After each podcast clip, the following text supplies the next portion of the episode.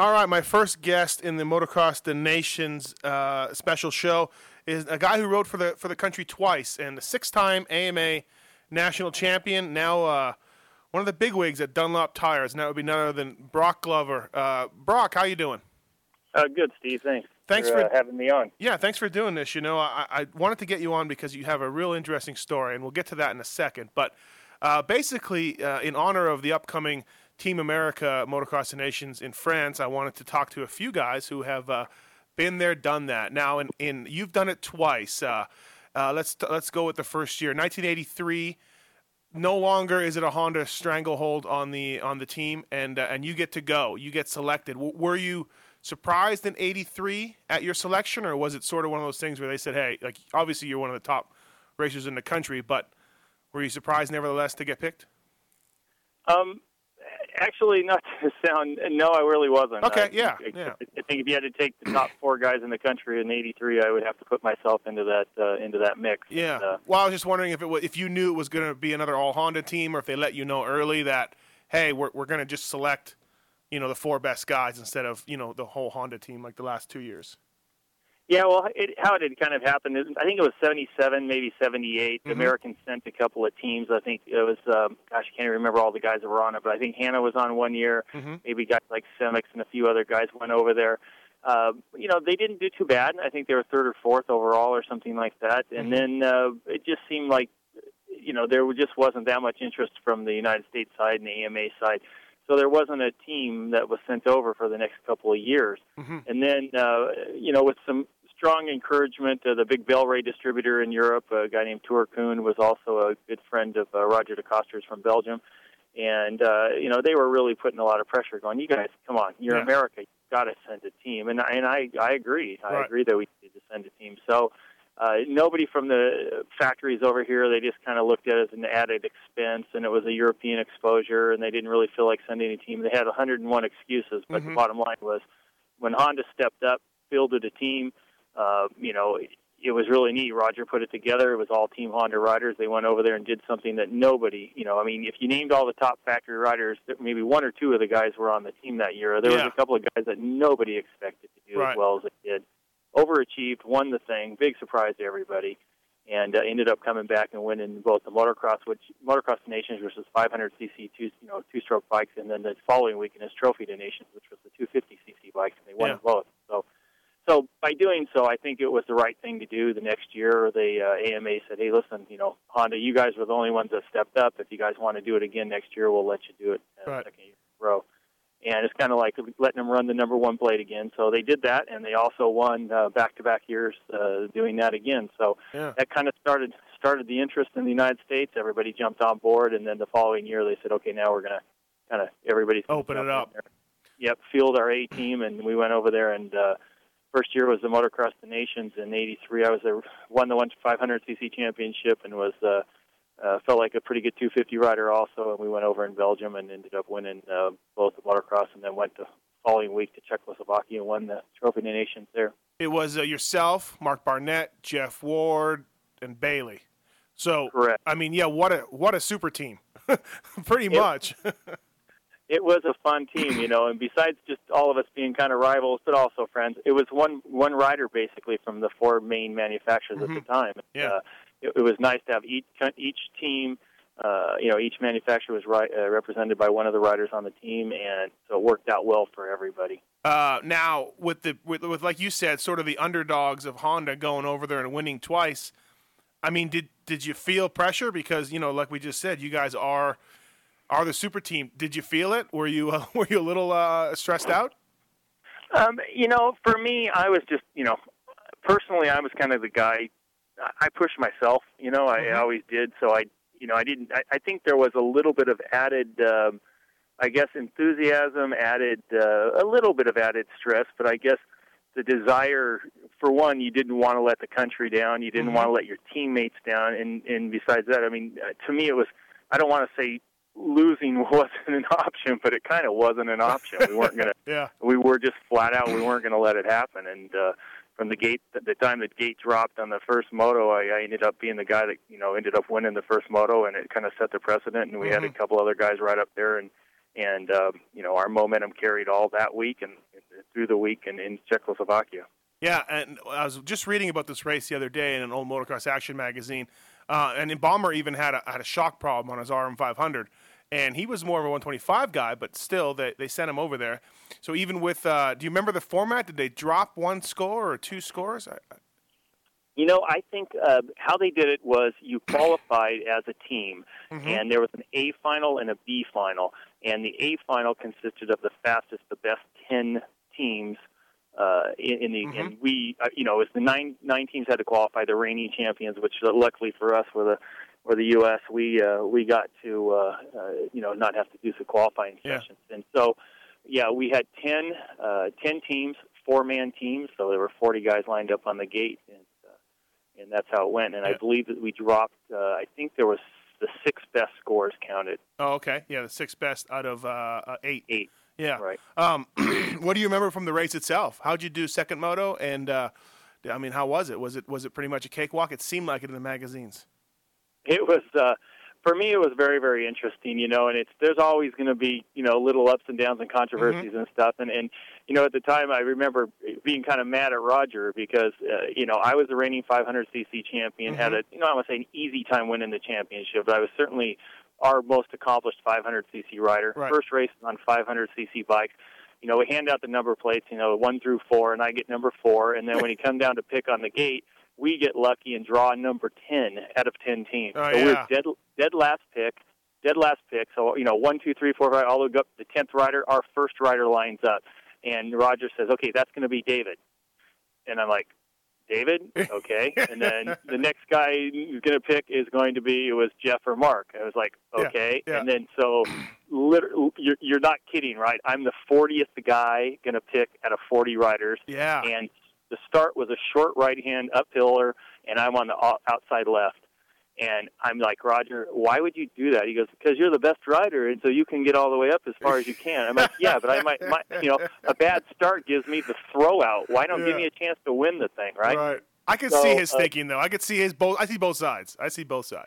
Yeah, and I'm thinking, give me a chance to get the whole shot, run away with both motos here, and right. let me have a chance. And so lo and behold, we're sitting over there just off the English Channel in kind of central western Belgium, and here comes the storm, and I'm riding this 500cc Yamaha that has a piston that's a 92 millimeter. The thing was already known for detonating. Yeah. And it starts loading up on the starting line.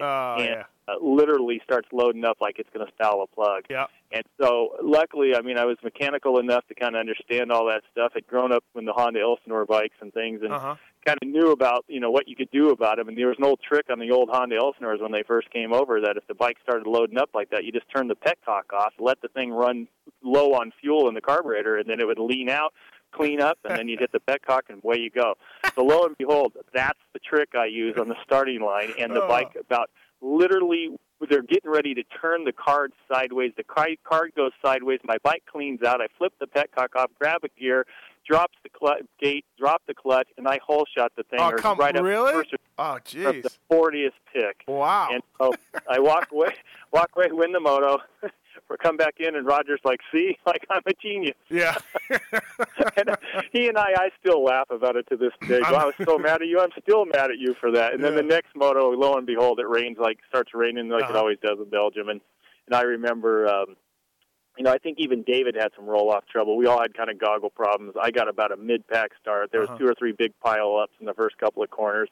And by the time I came through, I think I finished 8th, 9th, something like that. And I don't even remember if we counted my moto or not because all the teammate guys, I think maybe Mark had a shock problem, but the rest of the guys, maybe we counted it, maybe we didn't, I don't remember. Yeah.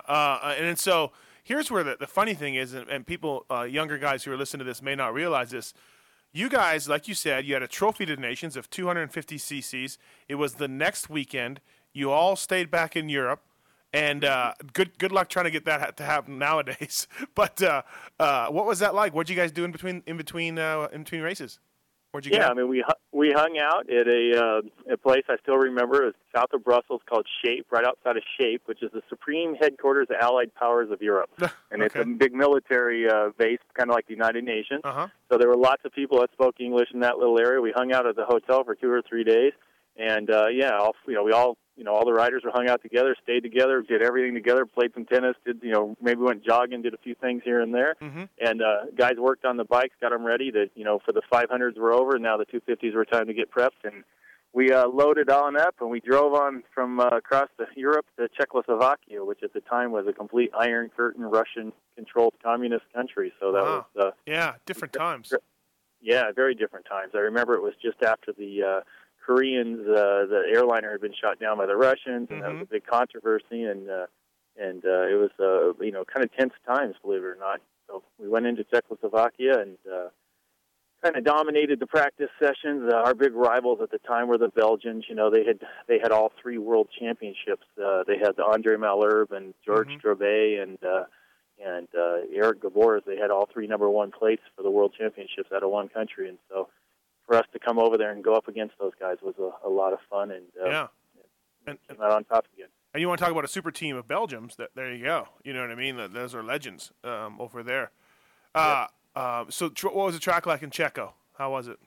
It was a really, really neat track. It was one of the most technical, I mean, up and down the side of these mountains that were just almost cliffs, and, you know, literally downhill, turning on the sides of them. Like if you missed the line, you slid all the way to the bottom of the hill, and very, very technical, and it worked right in my, for me, it worked well for me, because I kind of grew up practicing the track with a guy like Marty Smith and some other guys back in a place called Sereno Valley, just out of San Diego, that we all rode, and just for the fun of it, we'd make tracks like that. So for me, it worked out real well, and I ended up winning the first moto there, and I think the second, I think Mark Barnett, and I don't remember how everybody finished, but I know in the second moto, George Jobay and Barnett and myself had a great battle for the second moto there, and we ended up, I think, kind of winning that one fairly comfortable too. Yeah. When I read the magazine story, it looked like that one was even more of a walk away from it. The trophy for the race is pretty unique and cool, huh?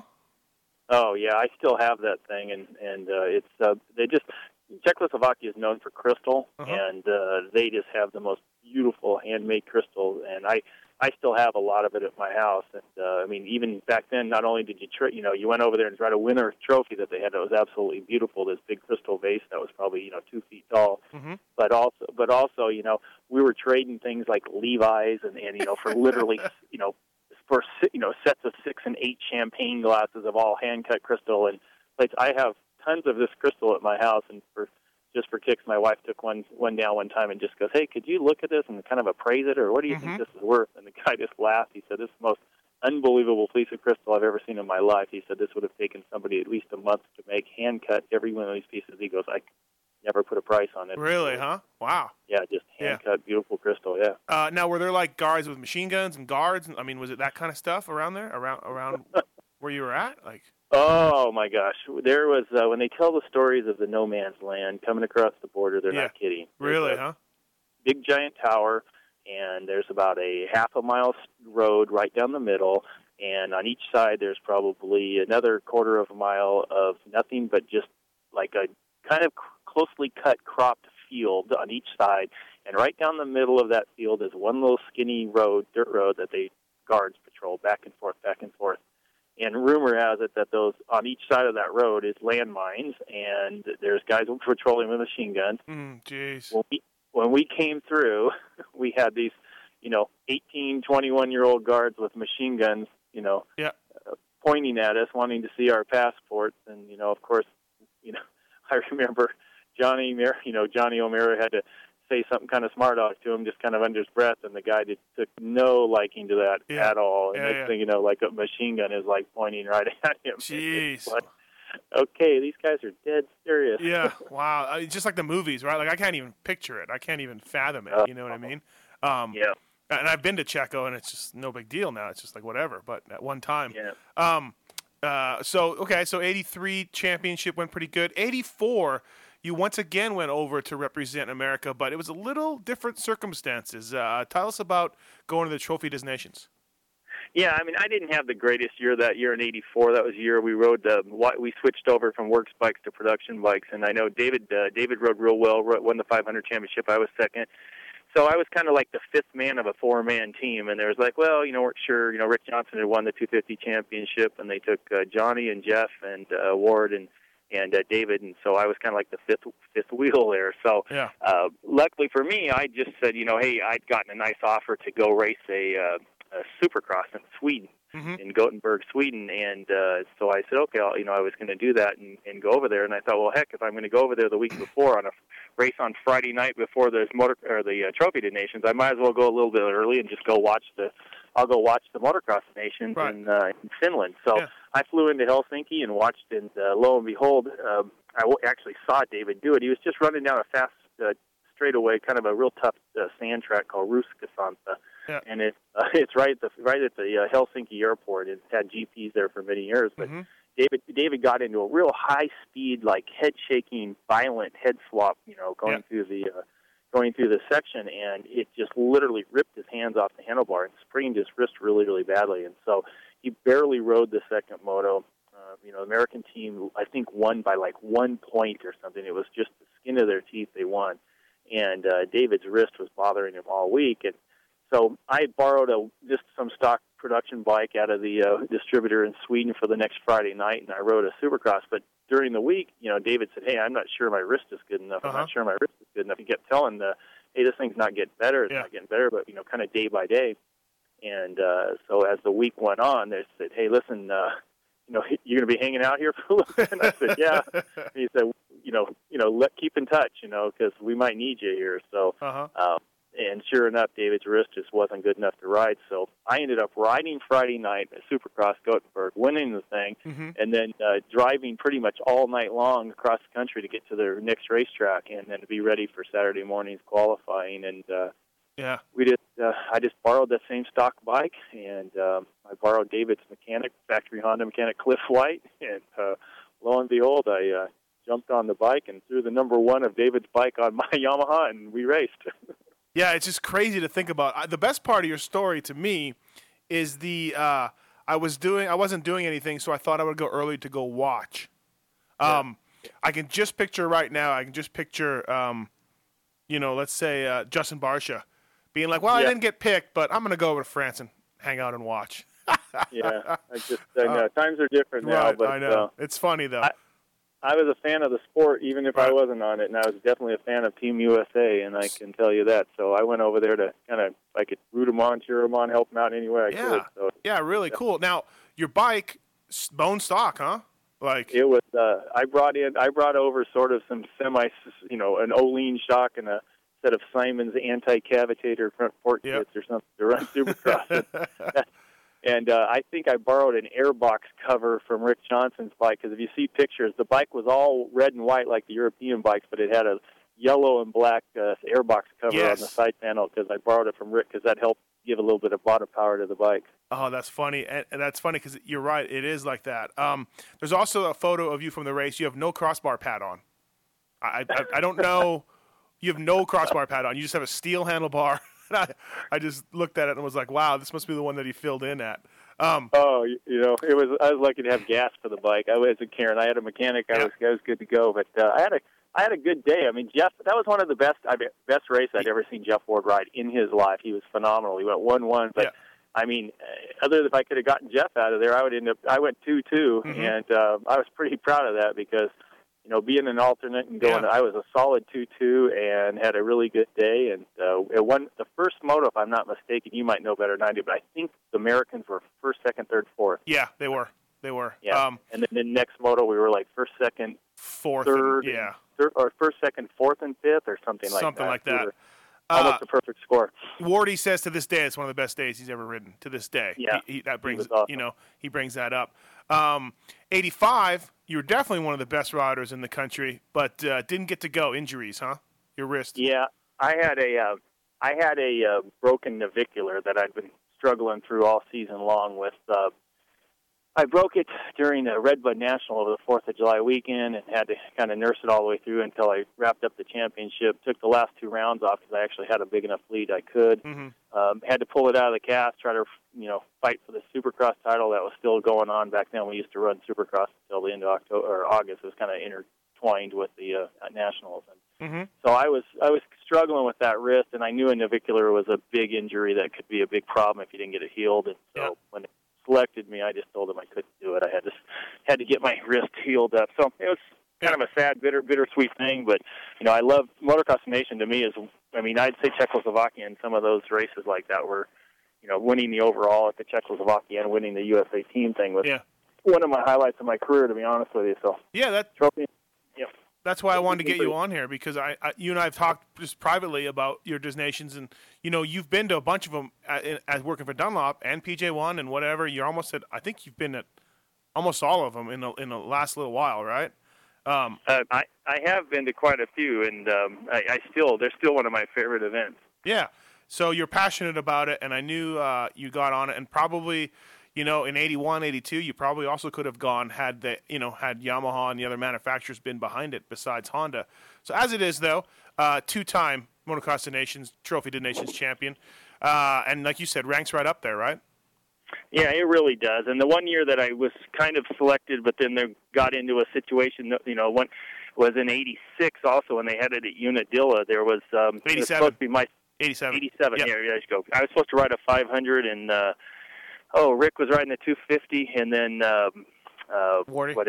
Jeff was going to ride the 125, and then at the last minute, Jeff just goes, "Look, I really don't want to ride the 125." So when he opted out, you know, I was like, "Hey, I'm 180 pounds. I don't want to ride the 125 either." So I didn't end up doing it, and then Hannah jumped right in, did a great job. But looking in hindsight, it was like, "Oh shoot," you know, they ended up going to the White House and meeting the president and doing all that, and it was like, "Oh, that was a."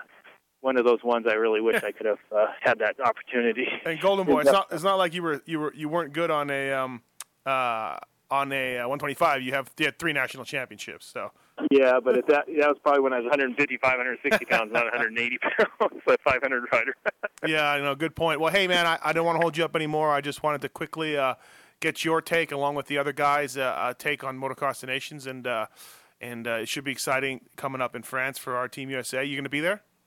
I am. Okay. I've already got my ticket ready to go, and it's a great event. It really, truly is. It's the Olympics of our sport, and it's just it's a proud moment to be an American motocrosser. Yeah, or Canadian. Not that you would know anything about that. Hey, listen, I just watched 86 Des Nations. Alan Dick gets fifth in a moto, so take that, Glover. Hey, you know what? What I'm talking about, you got Dean Wilson. You know, I don't know. Is Wilson riding the Scotland, or is he riding for Canada? Why do you got to do that? Why do you got to be like that? I hate to rub. Oh, whatever. This conversation's over. All right. See you. Bye-bye. My next guest in the Motocross de Nations podcast, two-time winner, Ronnie Lechien. Dogger, thanks for doing this, man. Hey, no problem. Good to be here, Steve-O. Yeah, Motocross de Nations, two times, two winners. And where does that rank for you in your career of 125 national championships and everything else that you've done? You've won just about everything there is to win. Where does Des Nations rank for you? Well, it definitely rates up there at the top, I think. You know, back in the day, we were all really honored to be chosen for the team, and although there wasn't a whole lot of money involved with it, it was just the pride and, you know, the respect of being asked to do it and represent your country. So, you know, every time I win, it was really cool to have my other teammates from America. You know, it was the first time to really, you know, as a team go race. I mean, obviously, motocross is a personal sport, and you know, it's not a team sport. So to get together with guys and actually go and try to win as a team was really cool. And you know, like I said, it ranks up there at the top of the list for me for sure. Yeah, no doubt about it. It you know, I was asking the other guys this question. I mean, I guess we did a Racer X interview where you sort of answered this question, but did you feel the pressure? Or was it like, you know, whatever?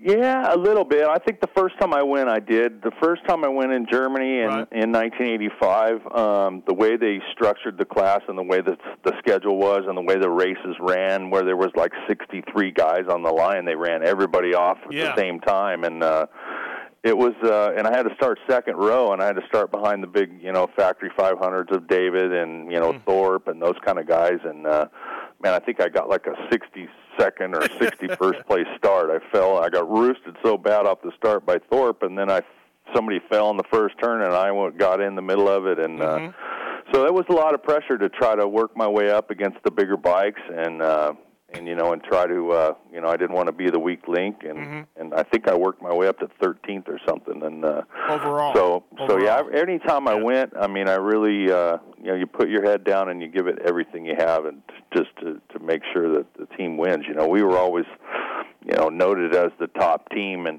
you know, you kind of have to win, so yeah. You got to give it everything you can to do that. 13th overall, or how many? 13th in that moto. Yeah. And I think the second time, I think I went like 13.54 or something like that. I think we did 3 motos that year. Yep. So you won the 125 class? Yeah, yep. I ended up winning the 125 class overall. I think that 13th, I might have been third or fourth. I might have went 3-1-1 or something like that, but right. I did win the overall individual 125, which was pretty amazing with that first moto. It was, I thought it was all thrown in the trash at that point, but I just kept digging, and I knew I was fast. I set the fastest time in practice out of everybody, so I knew I was fast. Out of 500s too? Like, out of everybody? Yeah, out of everybody, even the 500s and stuff, yeah. And that track was hard-pack and fast. So. Yeah, which is good for me. I mean, that's another track that kind of worked out the same way in 88. It was another hard-packed, fast track. So, Geldorf was pretty cool. It was always an experience that I'll never forget. And, you know, the beer tent afterwards when we did the photo or the ceremony, man, I remember looking out over just a sea of beer mugs, man. I'm like, wow, this place drinks some beer over here. These Germans, they're not scared. Yeah. And then 86, obviously the Italian team, or in Italy, Honda team went again. 87, Des Nations was in Unadilla. I imagine you were probably close to getting picked. I mean, they went with Hannah, but, you know. Yeah, 87, that was kind of a comeback year for me, right. But, you know, they obviously had Wardy and RJ again as the top guys, and then they were looking for a 125 guy, and I think they just kind of threw Hannah a bone, and being that he was close to his end of his career, and being that, you know, he was such a fan favorite at Unadilla, and, you know, I don't really know how that I guess you'd have to talk to Mickey Diamond about that one. Yeah, I did. I have, yeah. I'm sure he's probably not too stoked on that, but he was the fastest guy at the time on 125s, and we had Joe Holland and Kehoe. I mean, any one of those guys could have been picked above Bob, I think. But like I said, I think some political AMA stuff came into effect there. The one thing that saved Bob was that he won. So you could always say, of course, it was muddy and it was Unadilla, but 88, you go to France, and you just smoked them. You won both your motos on the KX500. Might have been one of your best days. Yeah, it was a lot of fun. There was a little less pressure on me at that event. You know, I kind of knew the way the thing ran at that point, and I had a really good bike, and I knew the competition pretty well. You know, I knew Leisk was probably going to be my closest competition, and I figured I had him covered. And you know, like I said, just try to stay up, get good starts, and not you know, do anything stupid, and take the win, which it worked out. And no close calls, and you know, we actually had a restart. I hole shot at the second moto, and somebody got clipped, a spectator or something, and they red flagged the second moto of the 500 class, which threw a little bit of a monkey wrench in the program. We had to line everybody back up and everything, and then the second start I got off, I think, second, so it took me a few laps. I just kind of got into a pace and got in behind Leisk, and then about 2 or 3 laps into it, I made the pass and went on to win, so... And that had to have been one of your best days on a motorcycle, I would gather. Yeah, it felt really good. It was a lot of fun, and like I said, the track suited my riding style, and they had just a humongous crowd there. I mean, the people were everywhere, you know, and it was one of the craziest traffic jams I've ever seen leaving the track. You might have to ask Wardy someday about the story of us leaving the track, but I think it was like a 15 or 20 mile traffic jam, and you know, in true American rental car form, we made that 15, 20 miles a lot shorter than it was. It's actually going to France again this weekend. The weekend Motocross of Nations, Team USA is going back to France, and I think France is going to be their toughest competitor over there. You know. Yeah, it should be a good race. I'm hoping to be present with obviously Maxima and JT, and we might do like a JT launch over there. They're supposedly going to maybe Jean-Michel Bayle and myself do do a parade lap in the opening ceremonies, which I'm looking forward to. If it all comes about, I'd like to greet the French fans again and be part of it and get to hopefully watch the USA win. Yeah, and I imagine, Blake Baggett's kind of in your situation in '85. You went with Bailey and Wardy, veterans, guys who've been there to the nations, know what was going on. Baggett's riding the small bike just like you were and never been. And luckily Dungey and Villopoto have been there, and maybe it can help him a little bit, because I imagine he's going to be a little bit shell-shocked, huh? Yeah, I think he'll be fine. I think he's definitely the right pick for the class. I mean, I think he's, the fastest guy besides the other guys that aren't Americans. So, I think it's a good pick. He'll definitely probably have a little bit of butterflies, and hopefully he doesn't make any mistakes. And just like I said, you gotta be smart at the donations and kind of let the race come to you and not make any stupid mistakes, because you don't want any real bad motos, that's for sure. Yeah, in talking to the other guys, especially Wardy, he said, hey, lots of times I felt like I could have moved up and challenged my teammates for the win or whatever, or passed a European if I had to, but I would get the pit board, hey, we're good, just we're good. And I guess that's part of it, right? Just being smart like that. And like I said, it's a team race, and all that matters is that the team wins. So it's at that point, everybody's got to kind of be smart and and get to the finish line, and after that, we can. There's no talking after that. Yeah, exactly. Better victory celebration, Germany or France? Wow, they were both really big, man. Like I said, I would say that the trophies I got in Germany were way better. I got a really nice crystal cup and another really nice cup from Germany, which I still have to this day, that are on my mantle. I don't know. The France was pretty cool too. Like I said, there was a ton of people there, and I'd brought one of my buddies that I grew up racing with me, and he kind of got to be part of it too, which was kind of cool. And man, they were both just memorable events, that's for sure. In '88, what about the after parties? How were those? Well, they were pretty good. Like I said, I'm sure me and my buddy went and probably did our own party after that. I don't know about any team parties, but... hey, how were the egos in '88? Wardy, Johnson, I mean, they battled hard all year, and you and Johnson were never bosom buddies. Mm-hmm. So how are the egos in '88? I'm interested. Did you guys bond a little bit, or?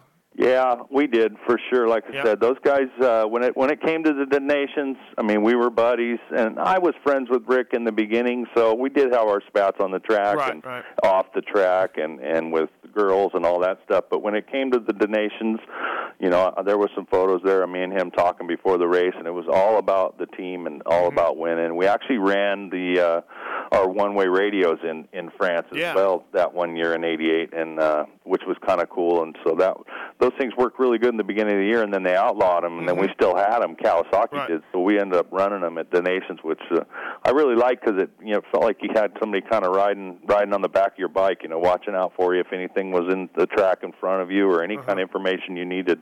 It was there, so that was kind of cool about that race too. Yeah, JGR was thinking about running those this summer in the nationals. I don't know what happened, but they're legal again in nationals to run. So they are. Yeah, I wasn't aware of that. Yeah, interested to see if anybody ever busts them out. I don't know if how the costs are or whatever. But now with those radios, could you hear clearly, or was it kind of you had to be off the throttle? You had to be off the throttle. Yeah, I'm thinking we ran them in Supercross the first few times, and Roy would be up in the in the spotters tower, or up in one of the press boxes, and yeah, you definitely have to wait until you're coming into a corner off the throttle. Mm-hmm. To really hear it clear, but like I said, I really liked it. I thought it was pretty cool, and like I said, it made you kind of feel like somebody was watching out for you and somebody riding along with you. And obviously, 89, you would have been another good pick to go, but broken leg. So, I think I might have been a pick for the team if that hadn't happened. I kind of heard later that I might have been a pick, and so broke the femur, and everything's changed after that. And you're going to if you're going this year to Disney Nations, and you said you may be going, looks like it. When's the last time you were at one? 88? I went to the Bud's Creek race. Oh, okay, yeah, that's right. Yeah. Was what 06 or 07 or 06? I think, yeah. Yeah. So we flew out, Maxima and Danny and myself flew back out there to the donations at Bud's Creek when Ricky was there in Villopoto. So when both those guys were Maxima guys, so that was pretty cool. Right. Yeah. Exactly. And this year you'll have another guy with Villopoto. Yep. Well, cool, man. Thanks for doing this, Ronnie. I just wanted to touch base with the designations coming up and everybody getting excited about it and get all of you guys that sort of have done it and been there, talk about it, and I think it's cool for the fans to hear about it. And the common theme is that you all, treasure your motocross nations experiences and your victories. Yeah, for sure. So. They're definitely some of the biggest races. Like I said, it kind of bummed me out a few years ago when some of the top guys weren't going and not treating it as like I said, in my day it was the biggest race of the year, and if you got invited to go, it was a privilege, and you went and did the best you could. That's for sure. And I think it's kind of coming back to that now. Yeah, I think so. I think you're right. There was a few years, you sent a B team. McGrath, Stanton bowed out in the mid '90s. And it was pretty amazing. It's not cool. I guess all you guys kind of don't think like that back then. No, we all wasn't digging it. But like I said, I'm thinking it's getting back to how it was in the past, and hopefully we can take another win and start a streak like we had going with the 13 in a row. Yeah, exactly. Well, right on, man. Thanks very much, Ron Lechien. I appreciate it, and I'll keep in touch, bud. All right. Good talking with you. Bye. And my next guest on the show is a guy who holds the record, I think, for most times ridden for the Team USA and definitely the most times won, and that would be none other than Jeff Ward. Wardy, what's going on? Oh, not much. How you doing? I'm good. Thanks for doing this. 7 times, 7 wins. Yeah, it's a good record. I like that. I went to the Designations as Ferry's mechanic in 2003 one time, and we lost, and it sucked. I can imagine 7 times going. First year, 83, and then you missed 86 in Italy, right. And then you went four years after that. So where does 7-0 on a Motocross Nations team member rank in your list of everything you've done, which is everything? Where does that rank? I mean, how special is it to you? It's pretty high up there. I mean, I think it's one of. I mean. For one, I think it's probably the only record I have, so I have to treat it as the best, as the best one. But it's just super. I mean, you've been there. It's just such a big race. Everybody talks about it, and it's super pressure. Too much pressure. I mean, they've always tried to change the format, so we, because we were dominating, so they just keep changing it up, and everybody's basically just, over there in Europe is just looking for us to lose, So but we started getting, when we first went over, like I said, in 83, 84, it was, we were not getting support. We were supposed to go to practice tracks that weren't there. We'd get bad gas or I'd seize my bike, 2 days in a row testing. So they were just, Roger did a fantastic job, and there was probably nobody else in the world could have got anything that, more than what he got for us. And, he's the one that made all that happen. But still, there was nobody really wanted us to win at the time. And so it was just super difficult to. Everything we did was scrutinized and trying to, disqualify us or make us start, in the back or do something. And then, as the years went on, they respected what, our riders were and it got, more support and, and it became a little more, I think now they really enjoy seeing some of the best riders in the world compete against one another. But, it ranks way up there. I mean, when I went, our support wasn't great from Team USA, but that the guys were rock stars. The fans just loved it. And maybe not early on. You guys were sort of the enemy, I guess. Now, you went twice where you did the Motocross of Nations on 500s and the trophies on the 250s. You stayed back that week. Did you like those races? I mean, did you like staying back there the whole time and riding the two different size bikes? At the time, we didn't know any better, but it was it was a big undertaking. I mean, to have two bikes sent over, and then, both races pretty much equally as important. So it just doubled the pressure and doubled the problems, basically. Right. But, I mean, I won all the, the 7, but then those, like you said, there was those 2 more races in there.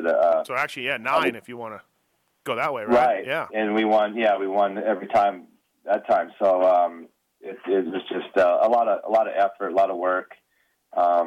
You know, everybody that's ridden that race knows the effort you put in and how much it takes out of you. And then to get up and have to go to another country and do it again all the next week, it was, you know, it was pretty tough, but very enjoyable, though. I mean, some of the greatest memories I had was being over there with the riders that we competed against week in and week out and hated and trained every day to beat them, and then, you know, get to go over there and work with them and come away as, you know, as champions every time. And like you said, I've never lost, so it was always a good experience.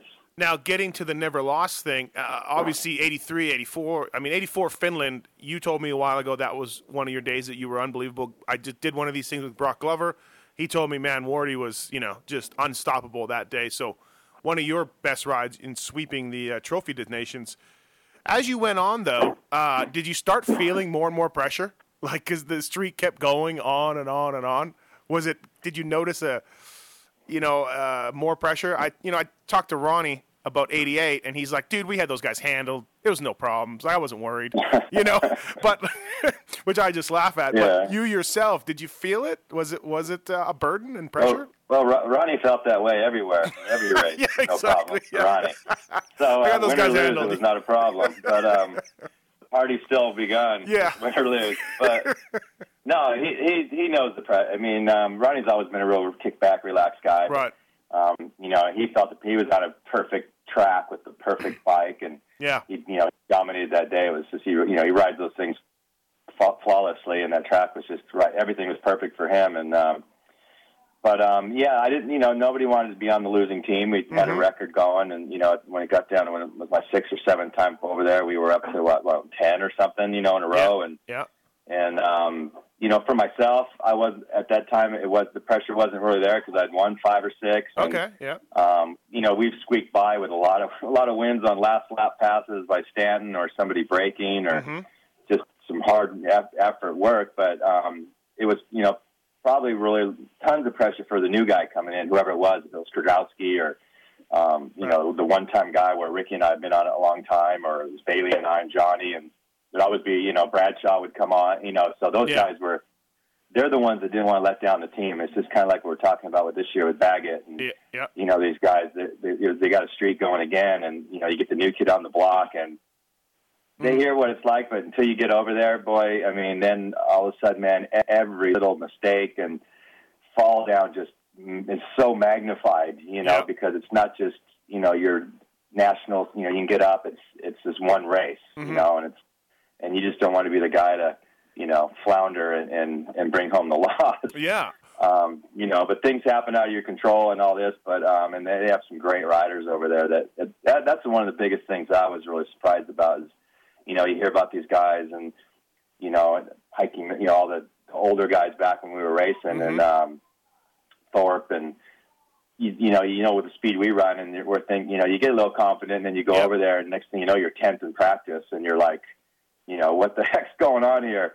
These guys, you know, they're cutting the track, which, you know, and they put such an emphasis, though, on, you know, time practice and just practice times and where we were out there looking at the track, picking line, you know, just surveying everything. And, you know, but still when you come in and see you're that far down the list, you get extremely nervous. But, you know, those guys really know how to ride those tracks over there. And anytime these guys go over, it's in their backyard, it's not easy. Yeah, I imagine, you know, guys like, I mean, looking at the list of, I was in front of me, looking at the list of riders who have ridden for the country, and I imagine, you know, Bradshaw, Stanton, Kiedrowski, they're looking at Jeff Ward and being like, hey, Wardy, what do we do?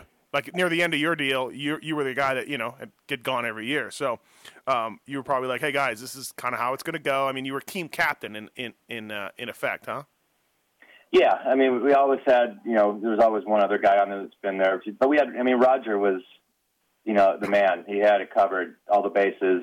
He took care of those guys. You know, I mean, I had my job still to do, to be prepared, do my running, you know, when we're there and be ready. And, you know, we walk the track and do all this, but there's so much other things that go on that Roger would just, you know, take those guys and just explain, you know, just all the circumstances and just anything that can, you know, get thrown into the race, and that will, and, you know, just how to read the chalkboard on what we need to do, and when it says just stay there, or, you know, you got to get this guy, it's just, there's so much different things, you know, I was plenty of times I was out there running around in third or fourth and, you know, maybe leading my class and had the pace to get up there, not to win, but be, you know, behind Ricky or whoever it was. And it was just like, you're good. Yeah. You know, don't and that's all you did. And the mindset is so different. You know, it's like, you got to just go, okay, and just ride it out. And, you know, I know even back, you know, they talk about Bubba got beat, you know, but he was told, you know, it's like, you're good. And the last thing you want to do is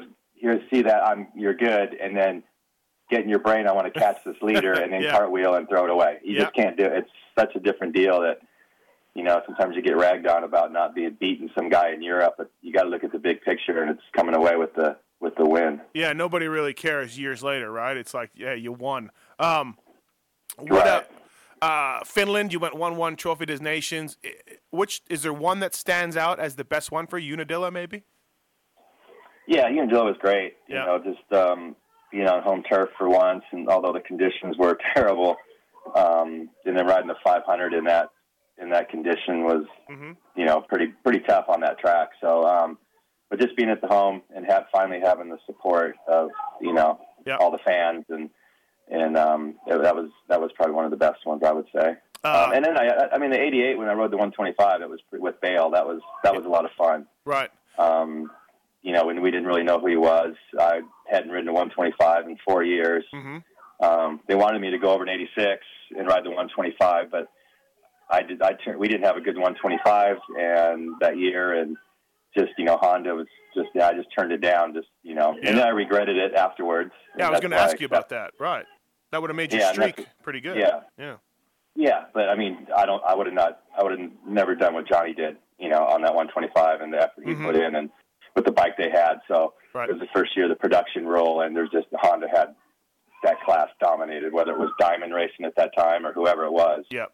So it was just the best choice, you know, and then when I had the opportunity to go over again and we were going to ride 125s and, you know, Matasevic had been racing them and they were good. So I'm like, I'm not missing one out because I'm not, you know, don't want to ride the 125 for the team. And, It was a fun race because, you know, we were getting eaten up by 500s for a while, but then once Bayle and I got together, it was a battle all the way to the end, the second moto, and I ended up taking him out a couple laps to go, and not intentionally, we just went for the same rut, and I won out, and, you know, their French rider in France, it was not very well received, so for sure.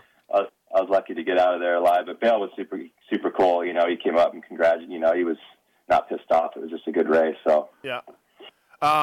So what about, so 88, 87, those are good ones. And you rode a 500, you rode a 250, you rode a 125, you've ridden all the bikes. Was there a worst one? Was there one that, I know that's the one with Stanton in, I think maybe 90 was the one where Stanton, had to come through and park, Dirk Gerkens, but was there one that was the worst one? I don't know what it was. Yeah. 90 was in, Sweden. Right. One of those, one of us had I didn't have a terrible day, but it was on the 500, but we blew a shock the first moto.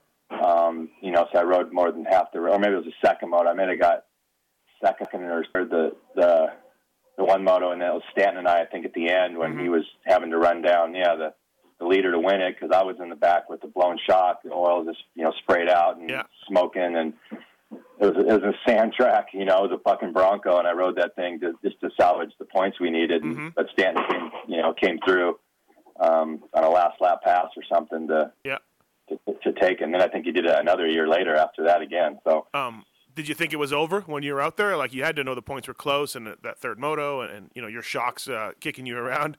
Did you think it was over?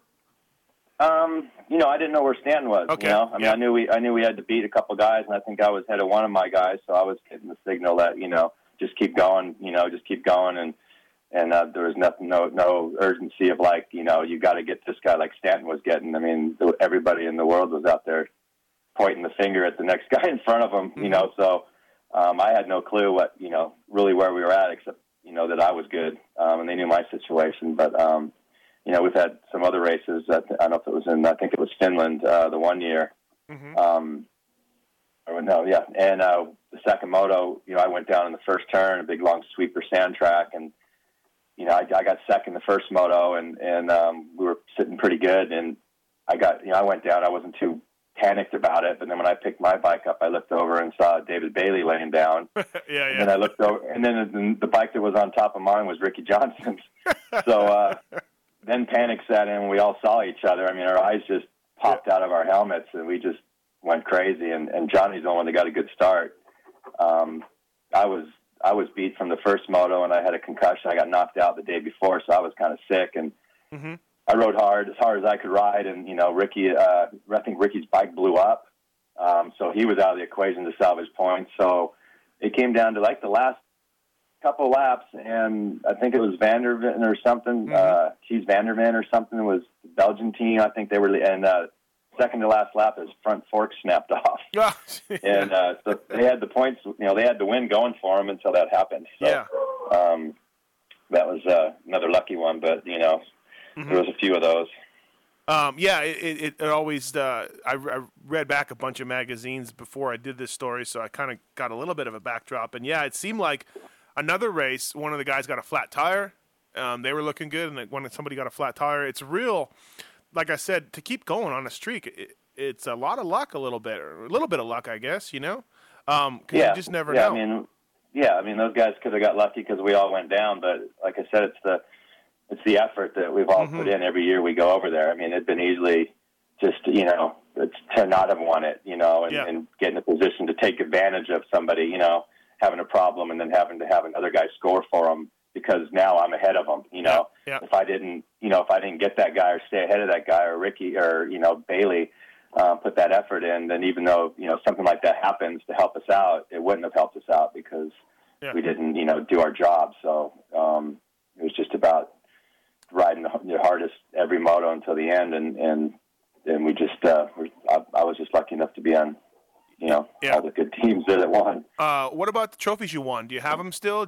Are they still somewhere? And is there a favorite one? Was there a cool one that you got?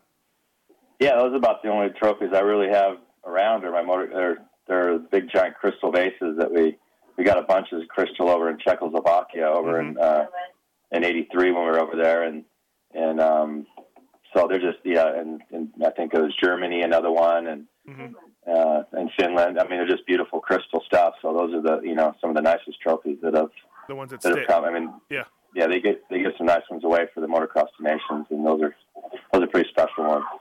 What about in 1991 when they didn't call your name? Were you like, hey guys, wait? Because I mean, you're still you know, a solid guy. I think you won a Supercross that year and probably some nationals. 91, they didn't pick you. Were you bummed with the streaks over? Or was it? It was not really. Yeah. I mean, I had shoulder problems. You know, I mean, I won the 500 championship '89 and '90. Yep. You know, and even '91, I was competitive with the championship and the 500. I think I did win a race or two. I mean, I won a race my last season. Yeah. Like you said, I did win a Supercross that year. Yeah, I don't know. I can't even remember the circumstances of even. You know, it's when you have, you know, I mean, Stanton and guys that are running good in the 500. Then you guys, you know, I wasn't that good on the 250s that year. So you got to look at, you know, do you put Stanton on the 250 and me on the 500, or is it better to put Stanton on the 500 and Bradshaw on the 250? And, you know, I definitely wasn't in the 125 equation anymore. So you know, you look at that and you got to say, okay, it's better to have Bradshaw, you know, on that and Stanton on the 500. It's just there's certain ways of looking at it and to make the team as strong as they could make it, you know, because Stanton probably wasn't going to be the best 250 rider. You know, maybe the bike's better on the 500. So, I wasn't too bummed about it, you know. I mean, end of an era a little bit, but it had to end at some point. Yeah, I was, you know, 91 wasn't the best year, and then 92 was just, you know, kind of your farewell. Yeah, and I had, you know, shoulder surgery and just stuff that was just adding up, and it was just, I knew that wasn't going to happen that year, and I had a good run, so. I was above 30 already, so it wasn't a problem. Was there a best track that you did? A favorite Nations track? I liked Germany. Germany was pretty fun, and Gildorf. It was Gildorf, yeah.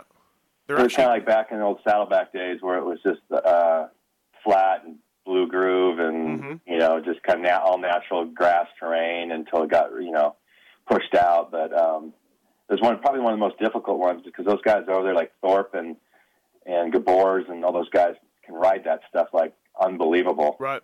On 500s and so it was extremely hard to beat. The Thorpe and I had a great battle, and I think he edged me out even the first moto. But it was just a fun track, and just enjoyed the atmosphere there. That's the first race, the first year that they changed the format, and they literally had like 60 dudes on the gate. 64 guys, yeah. So I watched it on YouTube. Thank God, 1 year I was on a 250 there. I think, and the 1 year I was on a 500. I can't remember the years, but 64 guys off the gate. They had like 40 in the front row and then 20 taken off behind them. Poor Lechien was on the 125 that year, and that he had a lot of work to do. But that was just like another year. Let's throw in a tweak to the system here, see if we can't get the U.S. riders to falter or something. And just let's stop the Americans however we can, whatever we need to do. Yeah, we can't beat them with taking all their scores, so let's take, only three riders this year and make them run all at the same time. And, it just kept changing. And, the format they have now is good. Yeah, it's pretty solid. You drop one score, which evens it out a little bit. Have you heard at all, and I know you keep up with the sport today, have you heard this little bit of controversy with Brian Villopoto and Ryan Dungey as to who wants to ride MX1, who wants to be MX3 guy? Oh. Heard any of that? Yeah, I've seen, I go on the internet now and again and read some stuff, but, they're running the same size bike, right? Yeah. 450s. Yeah. It's just one guy runs a number one runs a three, and usually usually the three guy gets the worst gate pick just for whatever reason, Roger. It's something that, that we've always done. I imagine a guy like yourself, you're just like, hey, guys, just be pumped you're going. Who cares? Well, yeah, but then you got to look at, okay, who's the best rider that can come from a bad start? Is that Ryan or is that Dungey? I think it's probably more Ryan. Yeah. I mean Dungey than Villopoto. Dungey. Roger's going to make that decision, I think, based on the track, how the track is and passing. If it's a fast track, easy track, I don't know if it's a sand track. Yeah. I have no idea. So you got to look at that scenario and say, okay, who's better from a bad gate pick? Yeah. To where, I don't know. I just don't think these guys, care. I just think that everybody else is making something more out of it. No, they care. Trust me, RV cares. Well, I don't know why, because I don't think it means anything. I think to me, and maybe the factory cares more than the ride. I have no idea. Right. Just to have number one plate on your bike, but just be thankful you have an opportunity to get that number one plate on one of the bikes, because it's easy to lose over there and be riding with number 5 and 6 on them, or 10. Right, yeah, so, good point. Or Canada. I wouldn't worry too much about the number on the motorcycle at that point. I talked to Glover, and he was saying that in 83 he felt like on a 500 he was the best rider maybe in the world in 83 on a 500. And DeCoster put him way on the outside in Checo. And Glover was complaining, and he said, I was pissed at Roger, but Roger said, well, you're the best rider, so, you can come from the back, just like what you said. Was there any sort of stuff that either Roger did or one of the other guys did over the years that you were, like, pretty pissed off about, or, like, that you felt like you got a little bit of a short straw somewhere or something like that in regards to gating position or something? No. I think Roger's is an extremely smart guy and knows what he's doing. I remember times David and I all talking. It's like, who wants to start in the second row of, with 40 bikes in front of you and be the 20, and it's like, do we put the 125 guy out front and start the 500? Because you start right behind your teammate. Right.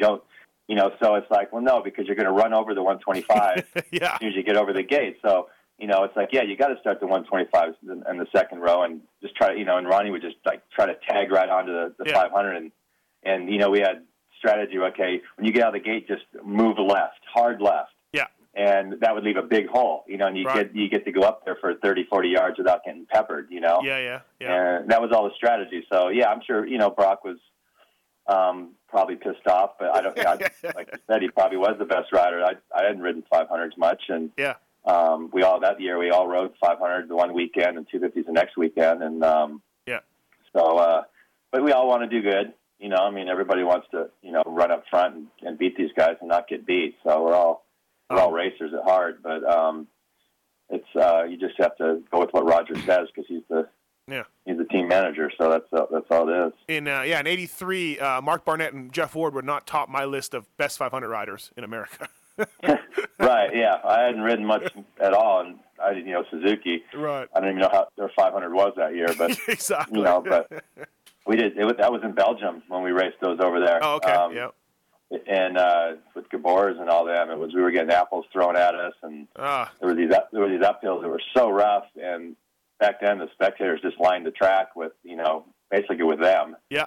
And they would narrow out the uphill, and we'd come by through the rough stuff. And then when Geboers, they'd all back up, and he'd go up the grass section on the right. I mean, nice and smooth. You hear about that in magazines, but are you telling me it's true? Like, oh yeah, like yeah. Absolutely, really, huh? Yeah, you would hit a spectator if you wanted to go where you really wanted to go. Yeah, yeah. And then when Geboers was leading the one moto, that's what would happen.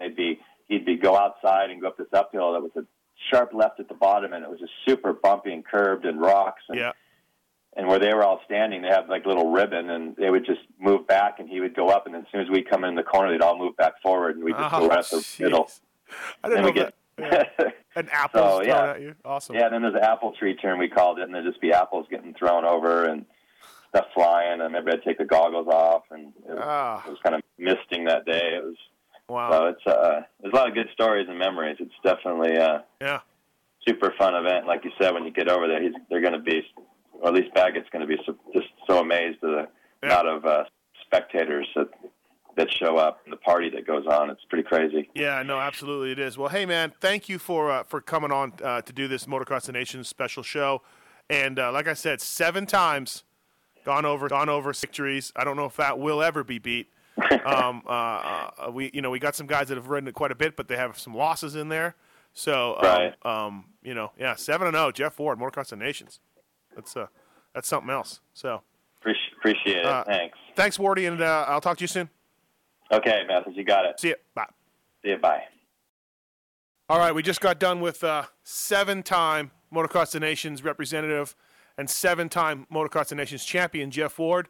Let me switch gears a little bit and bring on another guy who has experienced the thrill of victory and the agony of defeat on Team USA, but nevertheless, a great rider, been there 6 times, multi-time national and supercross champion, Jeff Emig. Fro, thanks for doing this, man.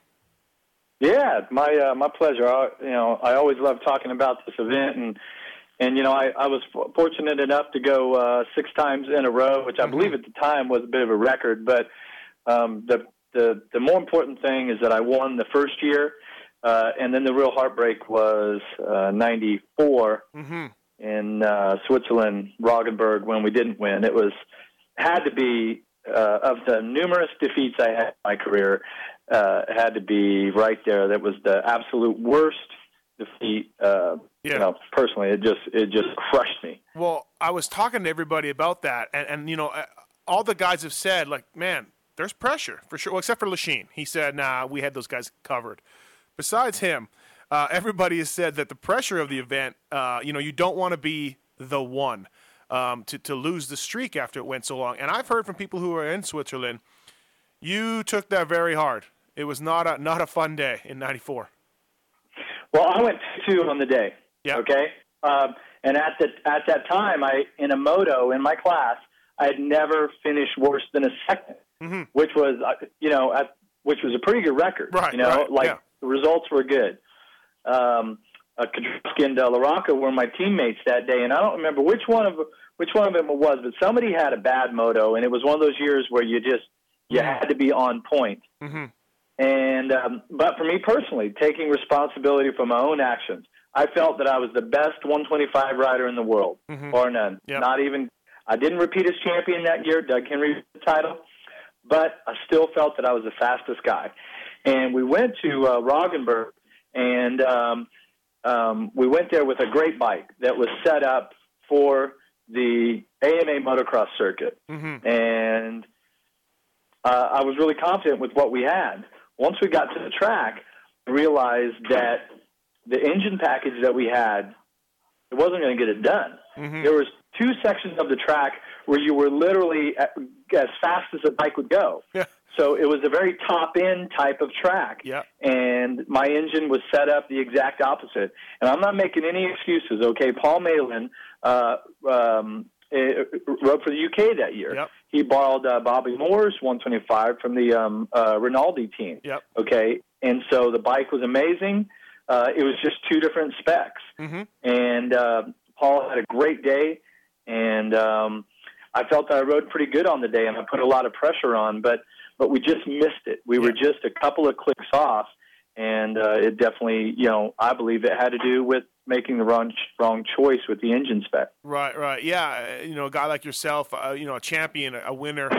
I imagine, you know, it was you were looking to yourself, and Kiedrowski and LaRocco, same way. You guys were going to be the ones that lost, and you know, it's got to be tough to take for sure. But let's switch gears to the first time you went, which is a real cool story, because in '92, the Stanton, Bradshaw, and maybe a few other guys just said they don't want to go anymore. I don't know what happened, what the idea was. I know Stanton says to this day that it's a regret that he has that he turned it down, but the good news is yourself, Billy Lyles, and LaRocco ended up going to Australia, and talk about the selection to that team and how pumped you were, and sort of the political landscape which was going on at the time. Yeah, I remember that there wasn't a lot of positive talk among the big dogs, you know, Stanton mm-hmm. and Bradshaw and guys like that, and that they had the team had won so many times that now, you know, it was getting close, and nobody wanted to be on that team that didn't win it. Yeah, and I believe the '91 title was the race was in Sweden, right? And Stanton had that amazing ride to win it in the final stages of the final moto. So I think there was a bit of that where, hey, that's just too much. I can't, you know, and we all care about it so much. Right. And Stanton, I can only imagine the heart and soul that he put into that ride just a year before. And he's like, man, I don't want to go through that again. Mm-hmm. You know, 92 was a difficult year for him altogether. You know, the winning the Supercross title was, you know, the stress of that alone was pretty intense. So, right. But I just got a sense that a lot of the top guys just said, hey, we don't want to go. And I'm like, pick me. You know? Yeah. And at the time, what a lot of people don't realize is that LaRocco and I, that race was in the middle of our championship. We still had two more races mm-hmm. in the AMA Motocross Championship after the race. Right. Which is weird so as you to can think about now. Yeah, which is weird. So as you can imagine, the two of us decide to go. We're in the middle of, you know, one of the most intense 125 championship battles that there have ever been, and now you're going to make us teammates. Right. It definitely was a better choice to put him on a 250, as we know. Yeah. I definitely would not have been the pick if I had to ride a 252 stroke there. So the way that it sorted out, you know, we had Roy Jansen on the team as the team manager. That was his first time. And then they decided to bring Billy Lyles over, who was riding in the World Championship on a 500. And we were the B team. There was no doubt about it. You know, there were better teams, and everyone expected us to do a good job and get on the podium. You know, mm-hmm. yeah. So. But you came away with the win, which Sandtrack or Deep Sandtrack, if I remember the videos right. And, parts of it, yeah. And you guys came away with the win. That had to have been, well, I guess you won the 125 National Championship, but that had to have been, at the time, one of your career highlights.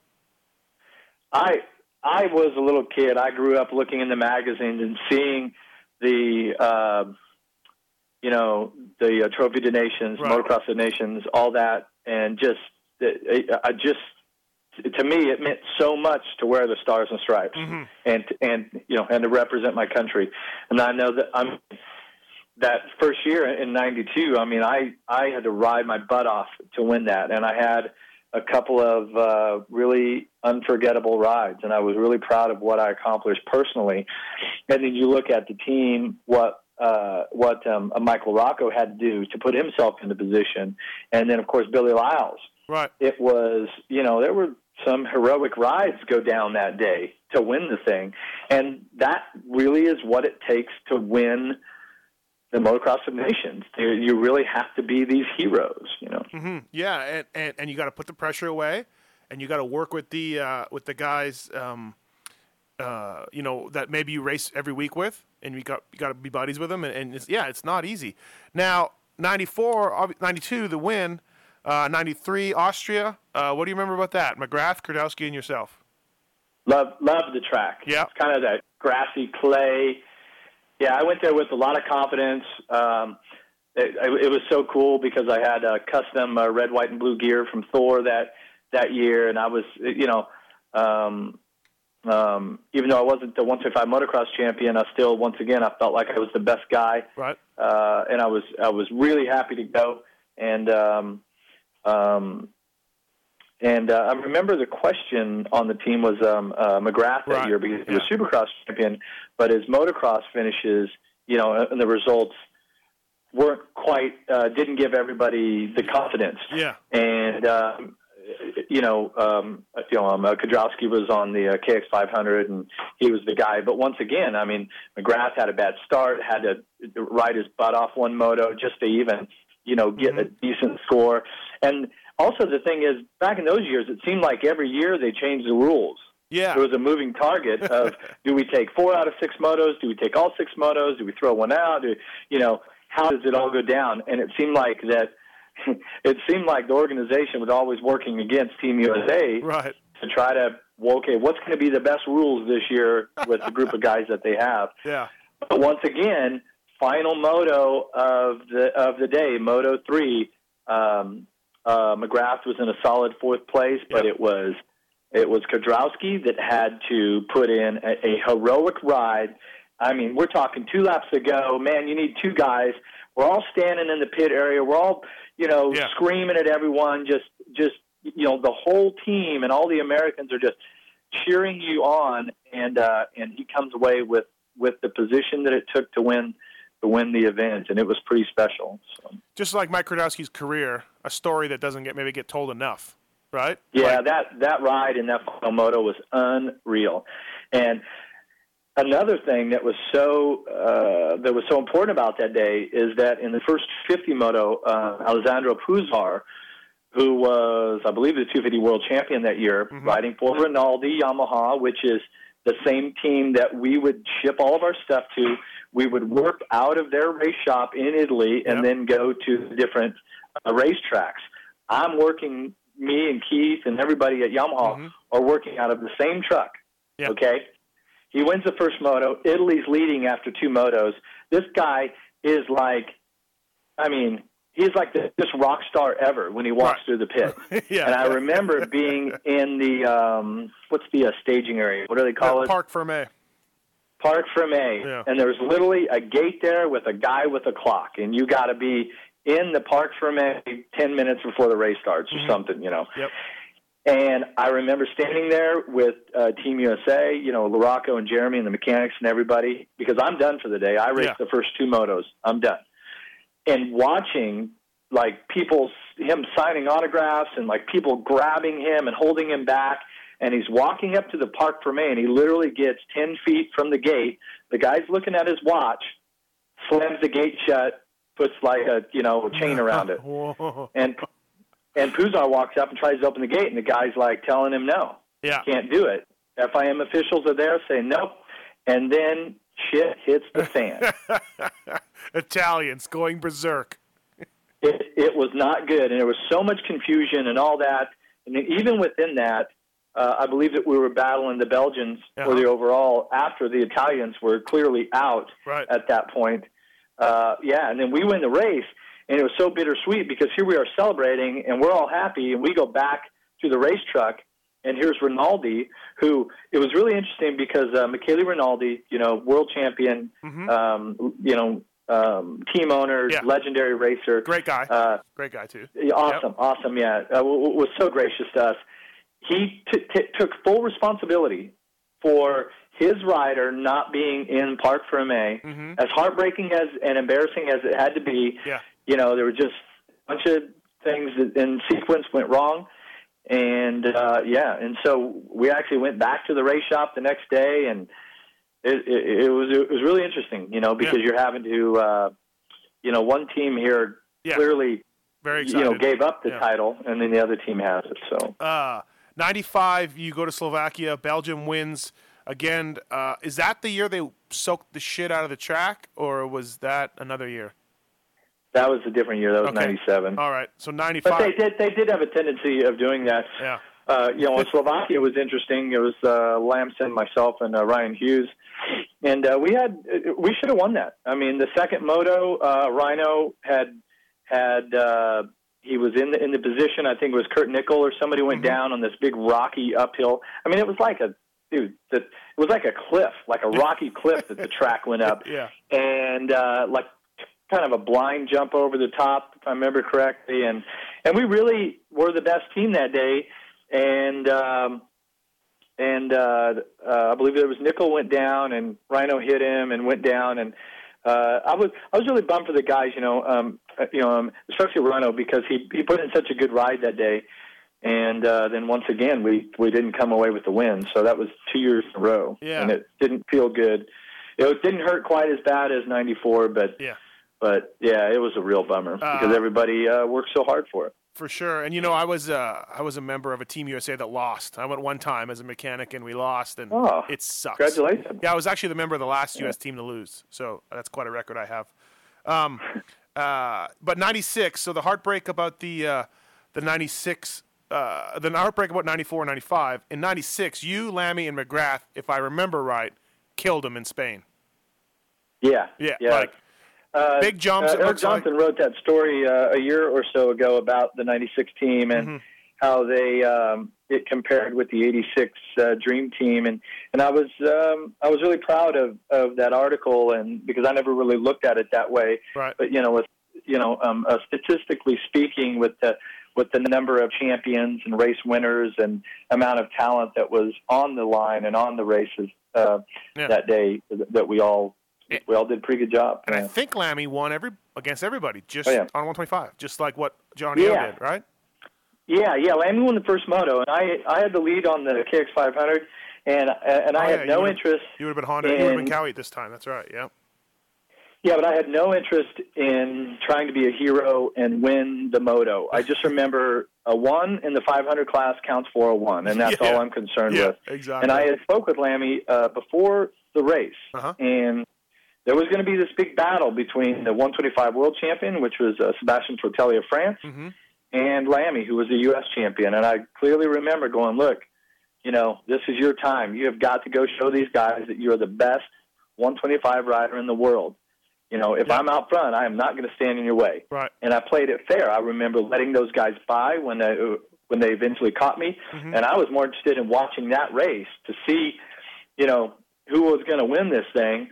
Than my own performance, because I can't recall a lot from that race other than that big downhill quad, riding the KX500, and to me both of the motos were my memory is that they were both pretty easy for me. Yeah, and that's something to think about too. You went there on a 250, you went there on 125. You're like Wardy, and you went there on a 500, and you weren't a 500 guy at that time.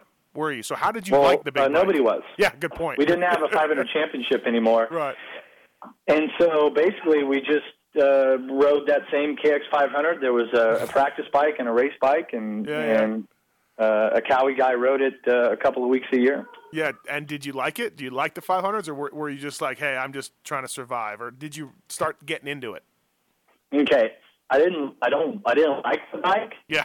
It basically, the 500s at that point were starting to get outdated. Yeah. It's a real handful to ride, and the technology on our 250s was so much better. I do feel that had we had a 500 championship, I would have really looked forward to that style of racing, because I feel that I would have been well suited for it. But we never had the opportunity. 97 comes, and it probably can't be argued that you're the best rider in the world. You win the outdoor nationals. You win the Supercross title. Wait, 97? Yeah, 97.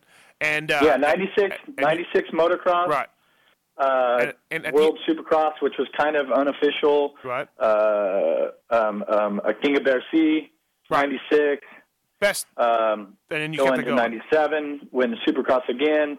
Win the motocross title again. Yeah, I was going for the for the complete sweep for a year. No doubt about it. And this is the year that it goes on in Belgium, and according to Coombs, according to yourself, they really watered the track. Like, it was bad.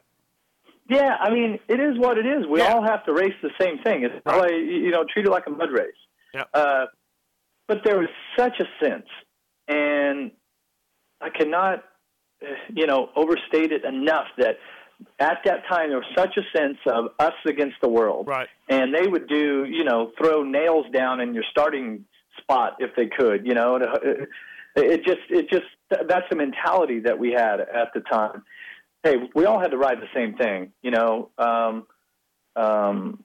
I was second in the first moto, and I was so pissed off that Kurt Nickel beat me in the first moto because I'm like, dude, I'm the fastest guy in the world. Why is this guy beating me? And I remember after the second moto where Dowd and Lamson, both of them had bad motos, and it was clearly like the results, like, we are not going to win this thing. Right. And I don't remember a lot from that race other than that I can tell you that I went out for the third moto, the final moto. I'm like, I'm going to show these motherfuckers who the fastest rider in the world is. Mm-hmm. And I was so pissed. I wasn't emotionally stable. Okay. I was not in the right frame of mind that I should have been in. Right. I was so mad that we were going to lose it again when we had a great team. Yeah. We got Dowd and Lamson. We all should have won this thing. Right. And I remember I got the whole shot, and I went as hard as I could possibly go. I pumped up. My brain pumped up. I completely mentally exploded and faded back to 11th and never even fell down. Oh, really? Jeez. Yeah. And I was like, so now I'm even more pissed because now I go 2-11. And that was the first time or the only time in my Motocross of Nations career that in my class I had finished worse than a second in a moto. Yeah. So I was really, really disappointed with myself, and I was really disappointed with the whole effort that year because I felt that we had a great team. Well, like I said, and at this time, there's no doubt that you were the best rider in the world, just based on everything that had been going on. So I felt that. Yeah, I felt that. So what sort of disappointment is that? Yeah, right. Really, right. And you take and you add the fact that I cared about that race as much as anything, and I had a lot of pride in riding for Team USA and for the fans and. The craziest thing is when you've got soldiers from all over the world that are stationed near those events, and they come out and they support you. And it's pretty hard to do back in the days. It's not like now where you can go on the internet and figure out where it's at and boom, boom, boom. Right. I mean, it was a big effort. And so to me, I felt like on those times when we lost that I didn't just let myself down or my team down, that I let down everyone. Right. That you let down a country. And it's a pretty heavy weight. Yeah, no doubt about it. I'm sure it is, especially like you said, trying to show everybody what's up. The poor Dowd, he was 0 for 2 to Motocross of Nations. Poor John Dowd. Yeah, he was better than that on that day too, and Lammy was too. I mean, we all were, should have been the best guys. But hey, teams. That's why you just can't take this thing for granted. Yeah. I mean, when we lost in '94, England was. They were badass. They had a great team. Yep. When Belgium would beat us or whatever the case, I mean, they're a much smaller country, and they're able to put together a three-rider team that rivals what we have here in the U.S. Yeah. Yep. And so, I always look at that they're at a real disadvantage. Mm-hmm. But these are the rules, right? Right. Well, even like going into Lakewood, when the race was at Lakewood, going into the third moto, I believe the U.S. was trailing by 2. I believe, going into that Lakewood final moto. Obviously, Andrew Short and Dungey blew everybody away. But, hey, it was close after 2 motos, And I can't imagine all the times that you went, the 6 times that you went when you guys were trailing after 2. I encourage everybody to go. If it comes back to the U.S. and they get a chance to travel here or even travel to Europe, because it really is like no other event. And I think that the promoter, Ustream and everybody, I think that they're really lucky that they've got the contract for that they can capitalize on that because as a rider, at least back in my days, there wasn't a lot of money involved. Right. It's not like you literally rode maybe harder and more and put more on the line and dug deeper than what you would even in your championship races. And we didn't get bonuses from Yamaha or Kawasaki. Right. There's no bonuses from the gear manufacturers and goggle companies. It's 100% pride of country. Yeah. And so that's what makes the race so unique is the team structure. And I'm telling you, there's nothing like it. I remember being in Australia that first year, mm-hmm. when we weren't supposed to win, and we've got the Chamberlain Trophy in our hand, me and LaRocco and Billy Lyles, and we hoist that thing, and they played the national anthem. Yeah, cool. Yeah, it's. I'm getting a little choked up right now, actually, Steve. Hey, we'll wrap this thing up. Let me ask you this: so you're 3-3 at the Motocross the Nations. You can hear everybody how much it means to you to go there. You went 3-3 in your 6 visits. So I imagine in your career, if you sit back on a rocking chair and think about all the things in your career that you've done, and you've done a ton, the Motocross of Nations has to be some of the best and some of the worst, huh? Oh, yeah. Yeah, like... the highest high and right. The lowest low. Right. No like doubt. Hey, I actually just talked to Davey Coombs about a week or so ago, and I was asking him, is it legal to send an A team and a B team? Because me and Carmichael, we're looking for somebody to go. Yeah. We could still get some stuff over right now. I mean, what, I got 3 weeks to get ready? Yeah, 3 weeks or so. Yeah. Plenty of time. We've seen what the 2012 Cowie 450 can do. I mean, there's no doubt. All you do is put that thing on cruise control, dial in the autopilot, use the launch mode off the start, you're dialed. I could break that tie that I have. I would love to be 4-3 in the win-loss ratio. So... If we can get a third rider, we can make this thing happen. Well, call Dowd, because I mean we saw what he did at Southwick, and he needs to get that thing to at least one win in his career. Exactly 9.8 at 46 years old. I know. I'll take that. I'll take a 9.8 guy, especially Dowd, all day long. No, it's got to be a little bit of both for you.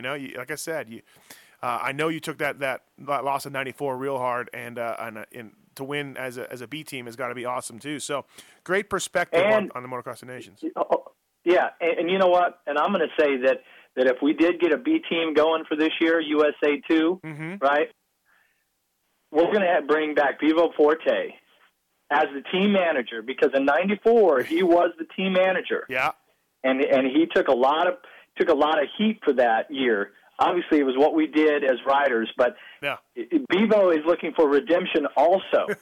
So if we can get some sponsorship dollars together, get Carmichael, I don't know if he's got a race that week in the truck, get Dowd dialed up and get him committed, and if Bevo's on board, I'm there, USA 2 in France, and looking for some redemption. There we go, Jeff Emig looking for redemption. Hey, man, thank you for doing this. I really appreciate it, and I will see you at the races. All right, thanks, guys. Thanks for always cheering on Team USA and being there for us. Thanks, bro. See you. All right, my next guest and final guest on the Racer X podcast show, Motocross the Nations wrap-up, is a guy I know well, 3-time member of the Motocross the Nations team, 1 time losing, 2 times winning, none other than Tim Ferry. Red Dog, what's up? Not too much. Yeah, I guess the ratio is in the favor of winning, but that one definitely hurts. Yeah. That one loss. Yeah. Who was your mechanic for that one? Oh, that was you. And actually, I think my bike broke is why we lost. Easy on that. Well, talking to Fro. Fro's 3-3, 6 times gone, 3 times a winner. John Dowd is 0-2, and Jeff Ward's 7-0. So you're somewhere in the middle.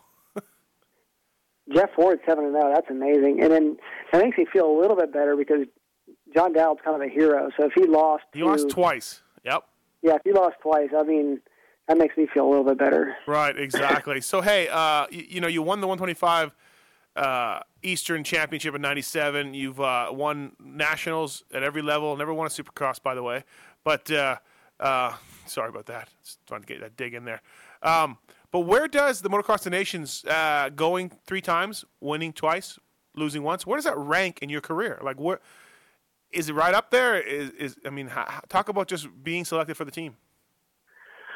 For me, it was I think it was 07, 08.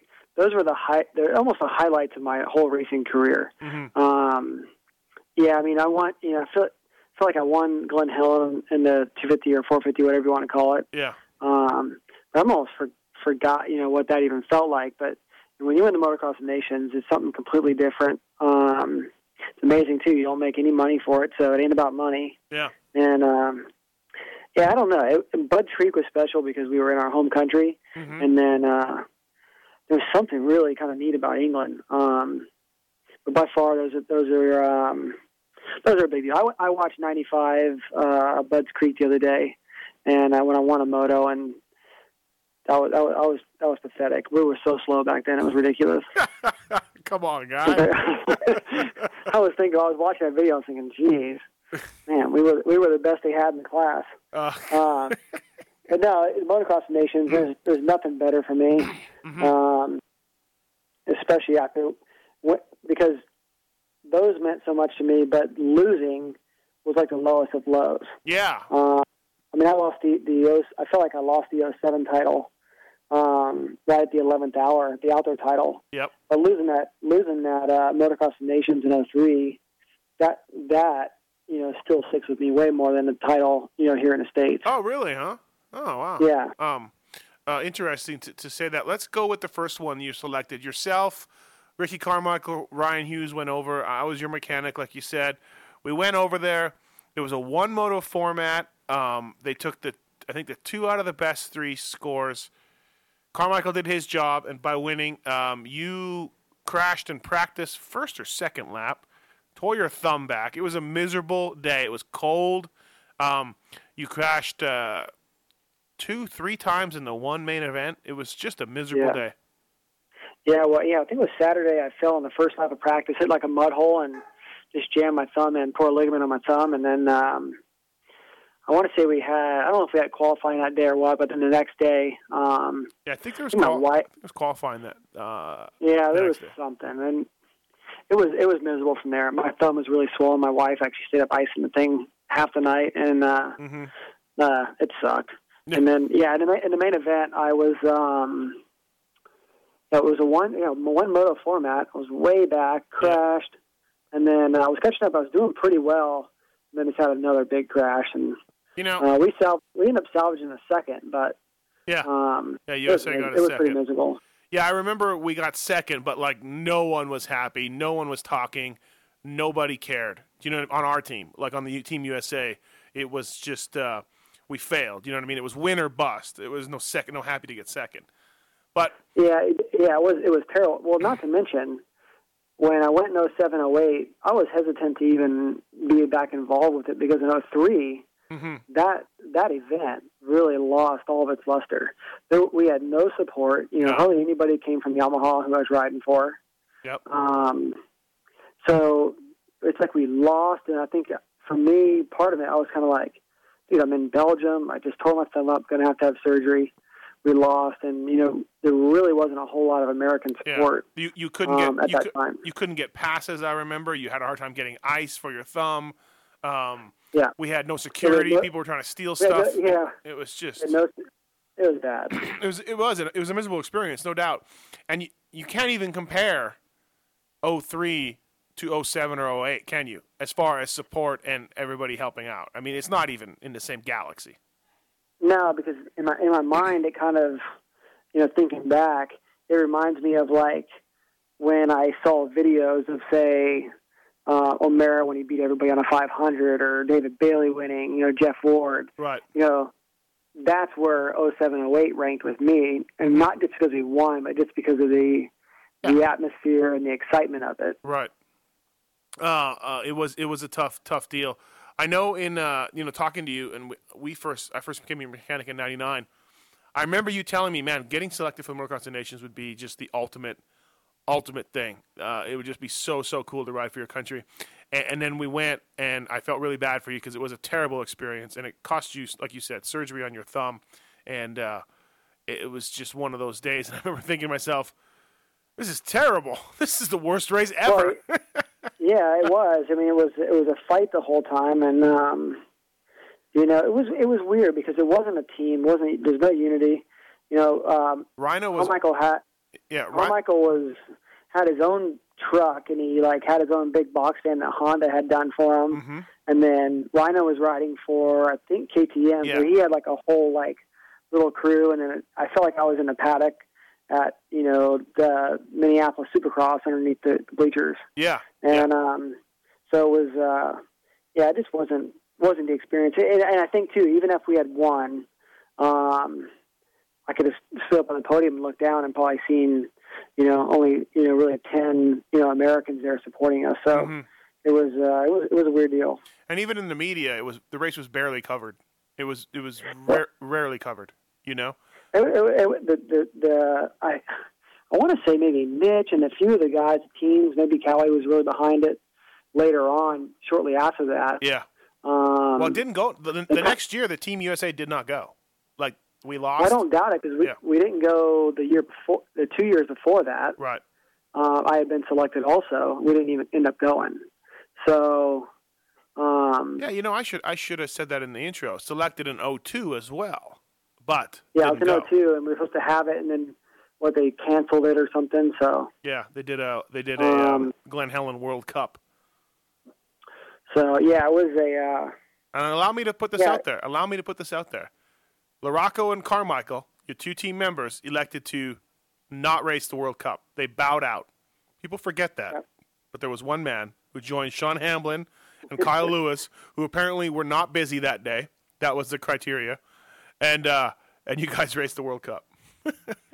We raced the World Cup. Man, the track was awesome at Glen Helen that morning too. Yeah, it wasn't so great in the afternoon. It got kind of dry, but yeah, it turned out to be actually a pretty cool event. And you know, it wasn't Motocross of Nations, but heck, it was probably still better than 03's older. I'll tell you, it wasn't Motocross of Nations because I think Canada got third or fourth. So yeah, goes to show you. Yeah. But Zolder didn't go well, but certainly Bud's Creek in America for the first time since '87 couldn't have gone any better. I mean, you guys just killed him. RV won both his motos. Ricky won both of his. And you, I think, did you win? You didn't go 1-1 in your class, but no, I went 1-3 or 1-2 or something. Anyways, I think I went 3-1 in my class. I think I got a fifth and a second, maybe, or something like that. Yeah. I think the first one I'd fell in the first turn or something. Right. And then I got second behind Carmichael in the last moto to clinch it, and had a good race with Steve Ramon that moto. And you did. There was somebody else there, too, I was battling with. And, you know, we kind of had it wrapped up at that point, but we just dominated. So, you know, there was so many fans there for that race.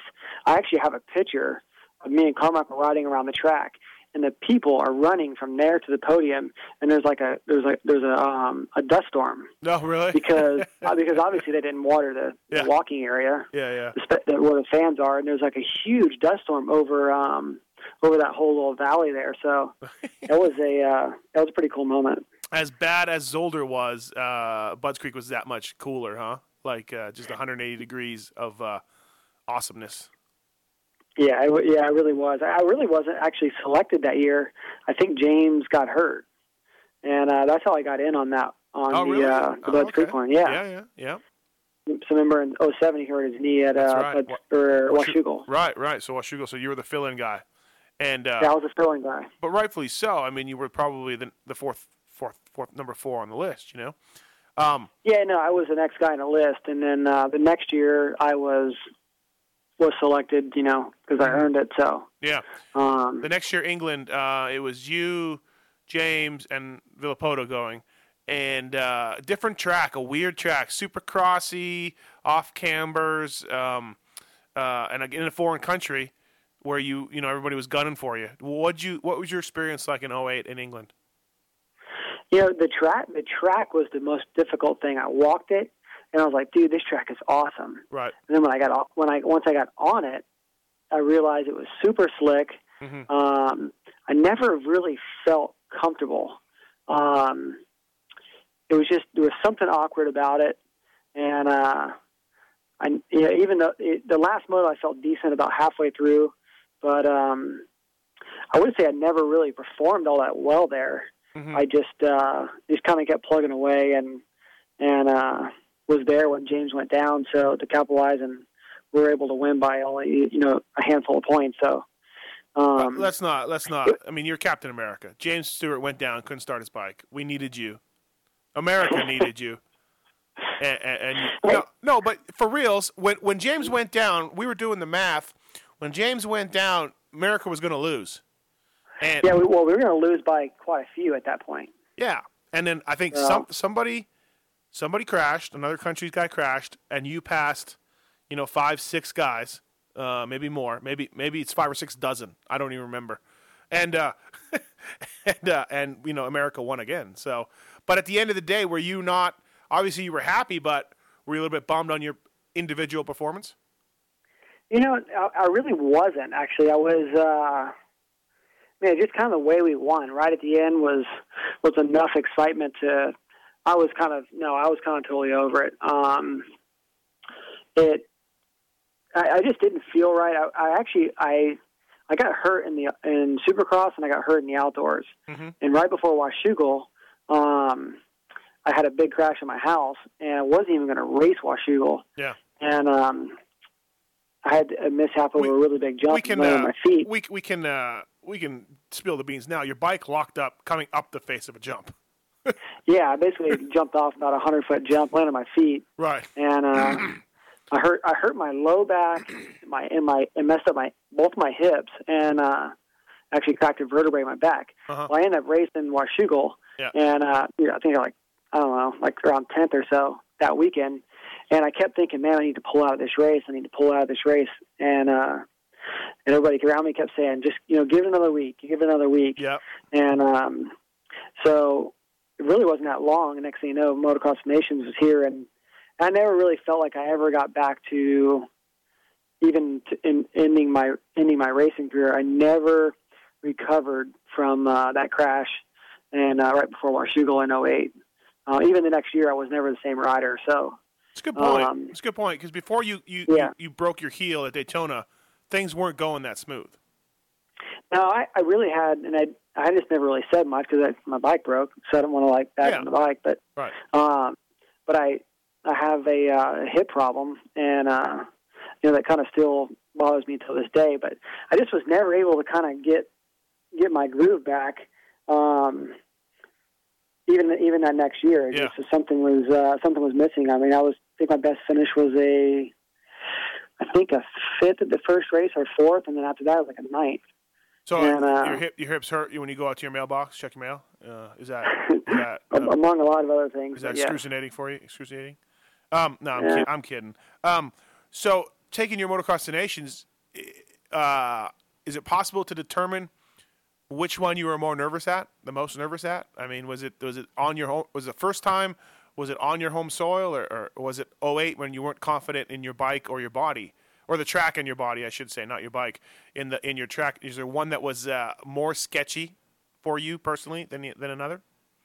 Yeah, the most nervous I was Zolder in the beginning because I was working on your bike. Yeah, I mean, even before I got on the track, I was thinking, man, this could be a bad deal. I don't know. That was my first real experience.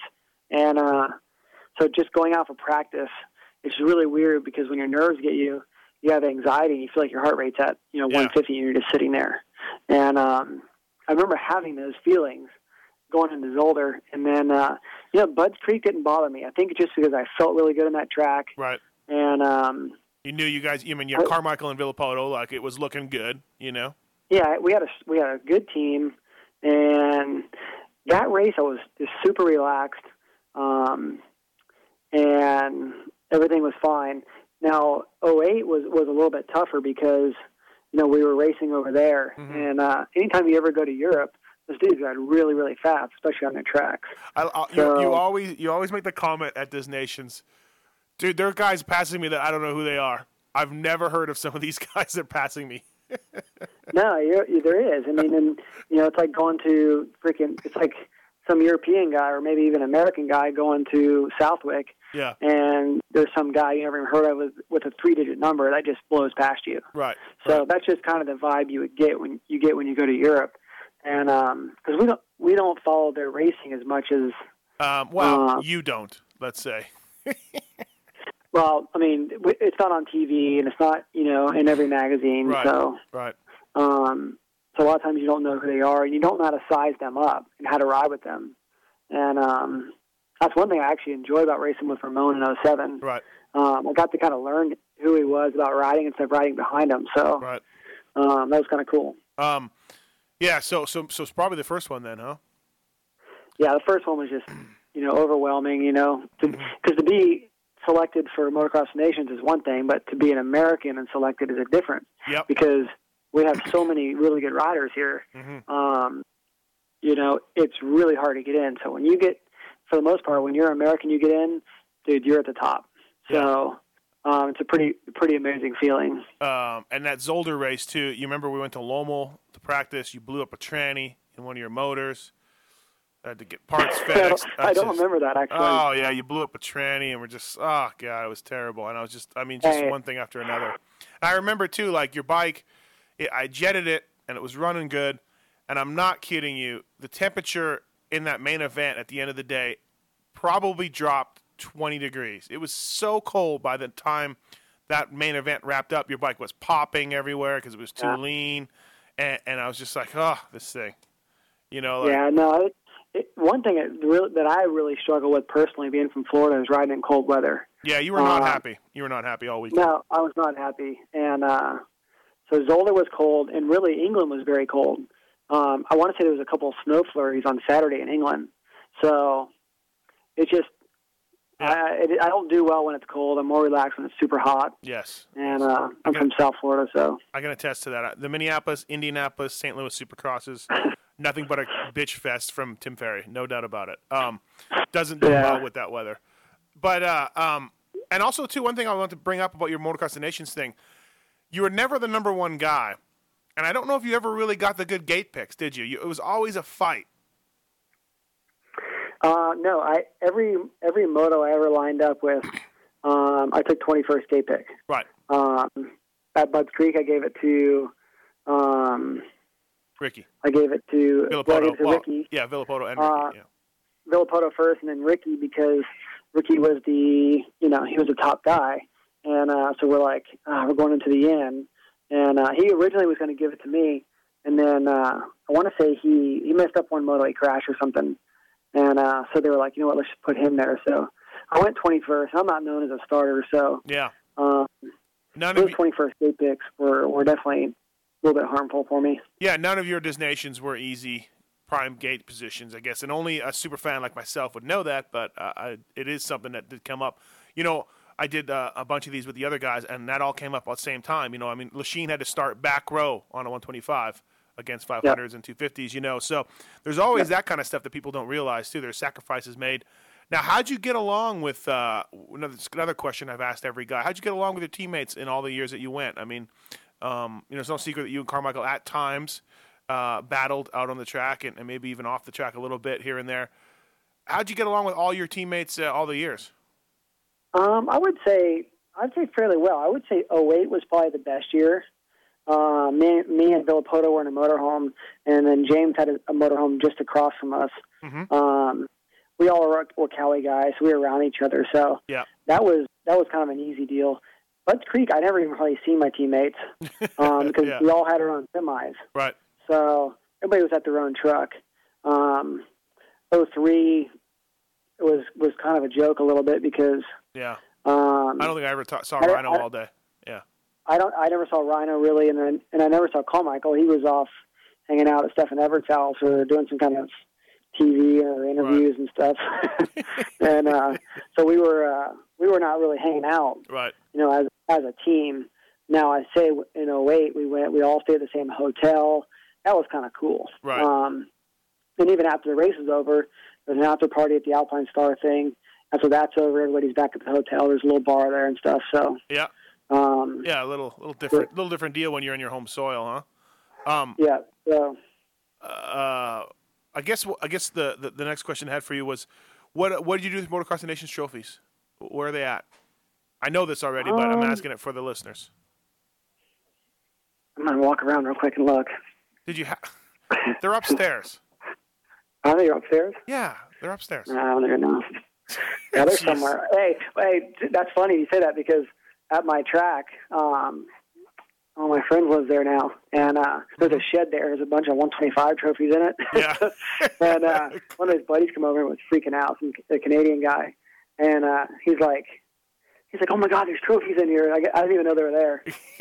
they're that valuable to you.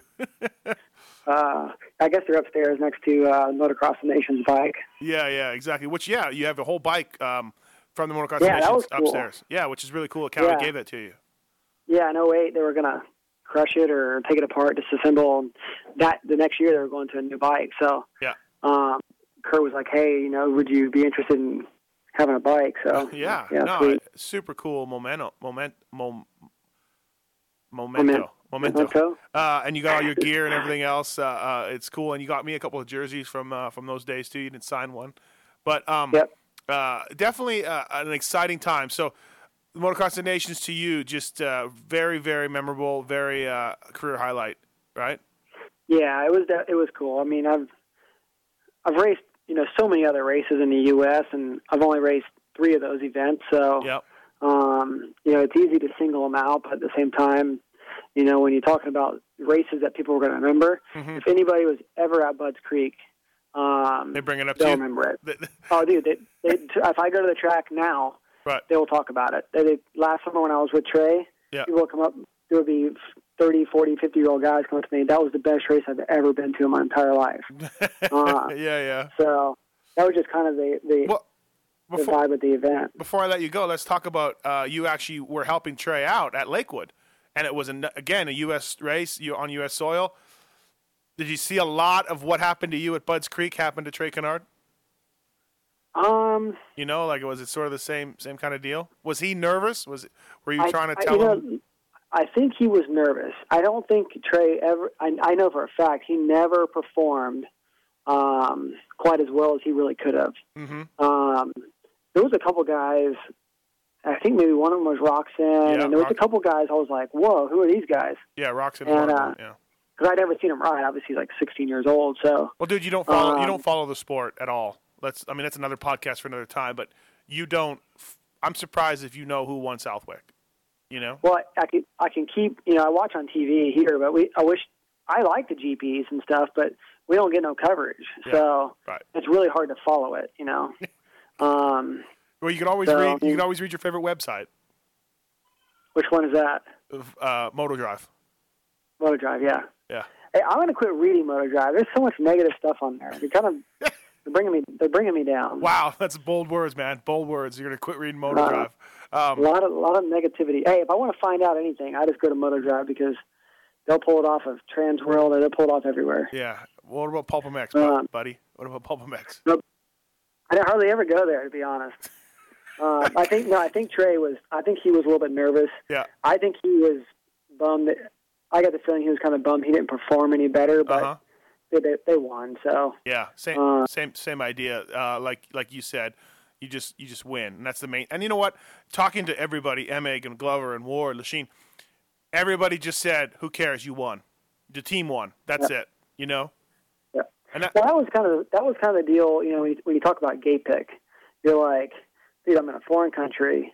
So-and-so is faster than me. My ego is not going to get in the way right now, and I'm going to fight over this guy to have the first gate pick. So, hey, I took 21st gate pick, and those guys were better. And, luckily over in England, they sealed the deal and made it happen.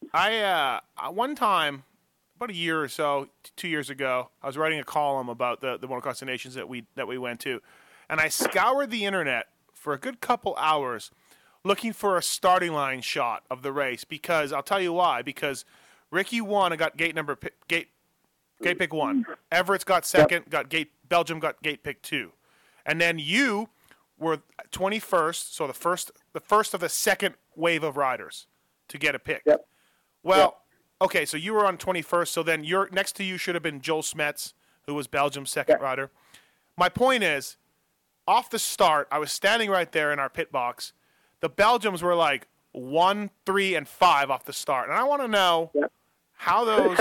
There was something. I know what you're talking about. You're talking about Zolder. Yes. And Somehow somebody swapped at the last second, and one of the the guys went over to the inside. I'm telling you, anything about GP racing, which I don't know anything, obviously, you know that the first gate is always by far the best. So as you go further out, it gets worse and worse and worse. My point is I'd like to see a starting line shot and find out how Smets and Ramon, who were 22nd and then 32nd or 35th or whatever, I want to know how Smets and Ramon came out the first turn from way out there. I couldn't find one, though. If anybody's listening, was a starting line shot, 03 Zolder, please send it through because I think the Belgians were cheating bastards. So. No, they might have been. That was a man. That I'll tell you what, I can still picture Everts and was it Smets and I don't know. Ramon. Who else, but, that was Ramon. Your guy. Was it Ramon? Yep. It wasn't Ramon. Yes, it was Ramon on a KTM 125. Guarantee you. Really? Yep. So I remember just watching them and how excited they were. They were in their home country. I think their president or prime minister, whatever they call it. No, it was the king. There's an actual king, and I was standing there at the podium with all of you guys. You guys were on the podium. I was on the ground with the other team members, and the security guard elbowed me in the back, and was like, "You must move! You must move! The king is coming! The king is coming!" And I was like, "McGrath's here." You're looking for McGrath? Yeah, I was just thinking. I was like, McGrath's here? What? And they were just, these bodyguards were just clearing everyone out because the king was coming to talk to the winning team. So, yeah, whoever the king is. But anyways, I was looking at them, and they were so excited to beat us, and it just infuriated me. I can still picture their faces right now. Yeah. So that'll tell you how bad it is to lose Motocross of Nations. Yeah, and here we are in 2011. You're still talking about it. Yeah, not to mention you get home and you're just going, God, what bad stuff are people going to write, about us losing? And yeah. So. No, well said. Hey, thanks, Red Dog, for doing this. Thank you for doing a look back on the Motocross of Nations. I'm sure the fans coming up in France with Baggett, Villopoto, and Dungy are going to appreciate these little podcasts from everybody. Thanks, man. All right, cool. No worries. See ya.